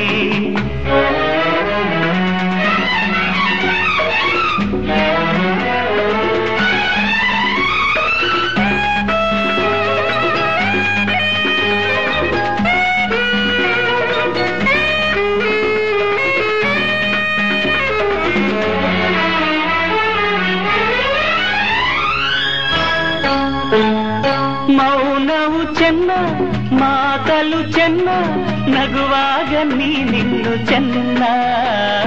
ನೋಡಲು ಚೆನ್ನ ಕಾಡಲು ಚೆನ್ನ ನಿನಗಿಂತ ಯಾರಿಲ್ಲ ಚೆನ್ನ.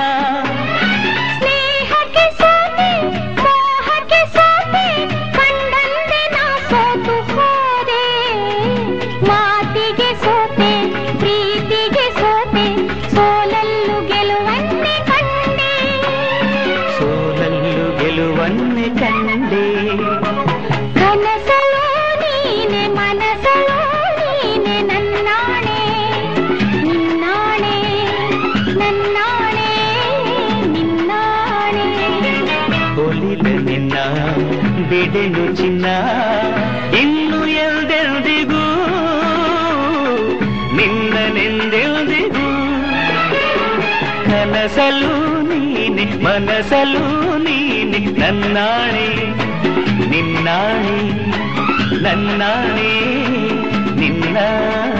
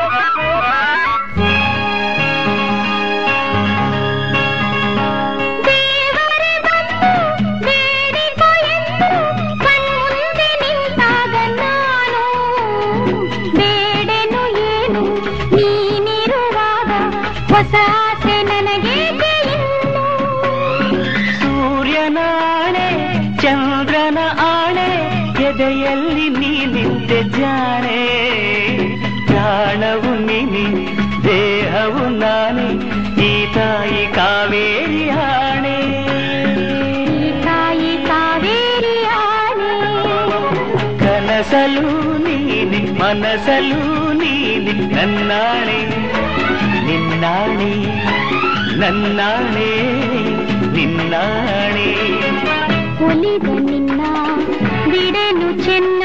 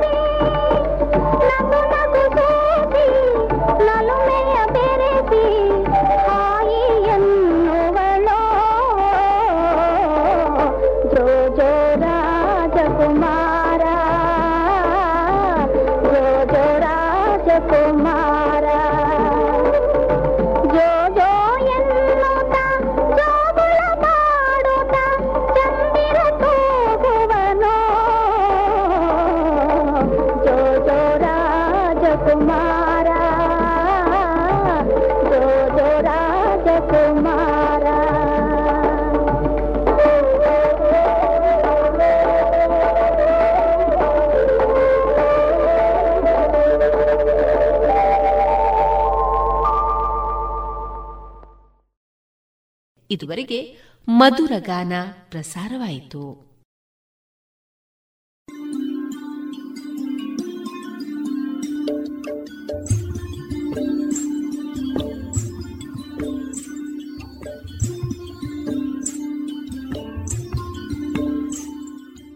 ರೇಡಿಯೋ ಪಾಂಚಜನ್ಯ ಸಮುದಾಯ ಬಾನುಲಿ ಕೇಂದ್ರದಿಂದ ನಿಮ್ಮ ಕಾರ್ಯಕ್ರಮಗಳು ಪ್ರಸಾರವಾಗಬೇಕೆ? ಹಾಗಿದ್ದರೆ ನಮ್ಮನ್ನು ಸಂಪರ್ಕಿಸಿ. ನಮ್ಮ ದೂರವಾಣಿ ಸಂಖ್ಯೆ ಸೊನ್ನೆ ಎಂಟು ಎರಡು ಐದು ಒಂದು, ಎರಡು ಒಂಬತ್ತು ಎಂಟು ನಾಲ್ಕು ಒಂಬತ್ತು ಒಂಬತ್ತು.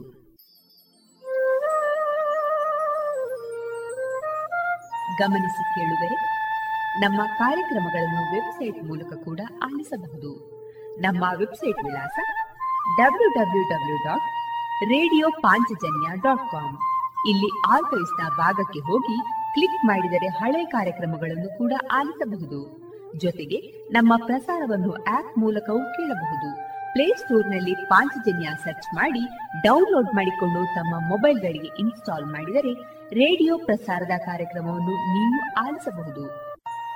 ನಮ್ಮ ಪ್ರಸಾರದ ಬಗೆಗೆ ನಿಮ್ಮ ಅಭಿಪ್ರಾಯಗಳನ್ನು ಹಂಚಿಕೊಳ್ಳಲು ನಮ್ಮ ವಿಳಾಸ ರೇಡಿಯೋ ಪಾಂಚಜನ್ಯ ತೊಂಬತ್ತು ಬಿಂದು ಎಂಟು ಎಫ್ಎಂ ಸಮುದಾಯ ಬಾನುಲಿ ಕೇಂದ್ರ, ನೆಹರು ನಗರ, ಪುತ್ತೂರು. ನಮ್ಮ ದೂರವಾಣಿ ಸಂಖ್ಯೆ ಸೊನ್ನೆ ಎಂಟು ಎರಡು ಐದು ಒಂದು, ಎರಡು ಒಂಬತ್ತು ಎಂಟು ನಾಲ್ಕು ಒಂಬತ್ತು ಒಂಬತ್ತು. ಇಮೇಲ್ ವಿಳಾಸ radio Panchajanya at Gmail dot com ನಮ್ಮ ವಿಳಾಸ ಮತ್ತೊಮ್ಮೆ ರೇಡಿಯೋ ಪಾಂಚಜನ್ಯ ತೊಂಬತ್ತು ಬಿಂದು ಎಂಟು ಎಫ್ಎಂ ಸಮುದಾಯ ಬಾನುಲಿ ಕೇಂದ್ರ ನೆಹರು ನಗರ, ಪುತ್ತೂರು. ನಮ್ಮ ದೂರವಾಣಿ ಸಂಖ್ಯೆ ಸೊನ್ನೆ ಎಂಟು ಎರಡು ಐದು ಒಂದು ಎರಡು ಒಂಬತ್ತು ಎಂಟು ನಾಲ್ಕು ಒಂಬತ್ತು ಒಂಬತ್ತು. ಇಲ್ಲಿಗೆ ಈ ಹೊತ್ತಿನ ಪ್ರಸಾರ ಕಾರ್ಯಕ್ರಮವನ್ನ ಮುಕ್ತಾಯಗೊಳಿಸುತ್ತಿದ್ದೇವೆ. ಆತ್ಮೀಯ ಕೇಳುಗರಿಗೆಲ್ಲ ರೇಡಿಯೋ ಪಾಂಚಜನ್ಯದ ಬಳಗದ ಪರವಾಗಿ ನಾನು ತೇಜಸ್ವಿ ರಾಜೇಶ್ ಮಾಡುವ ಅನಂತ ವಂದನೆಗಳು.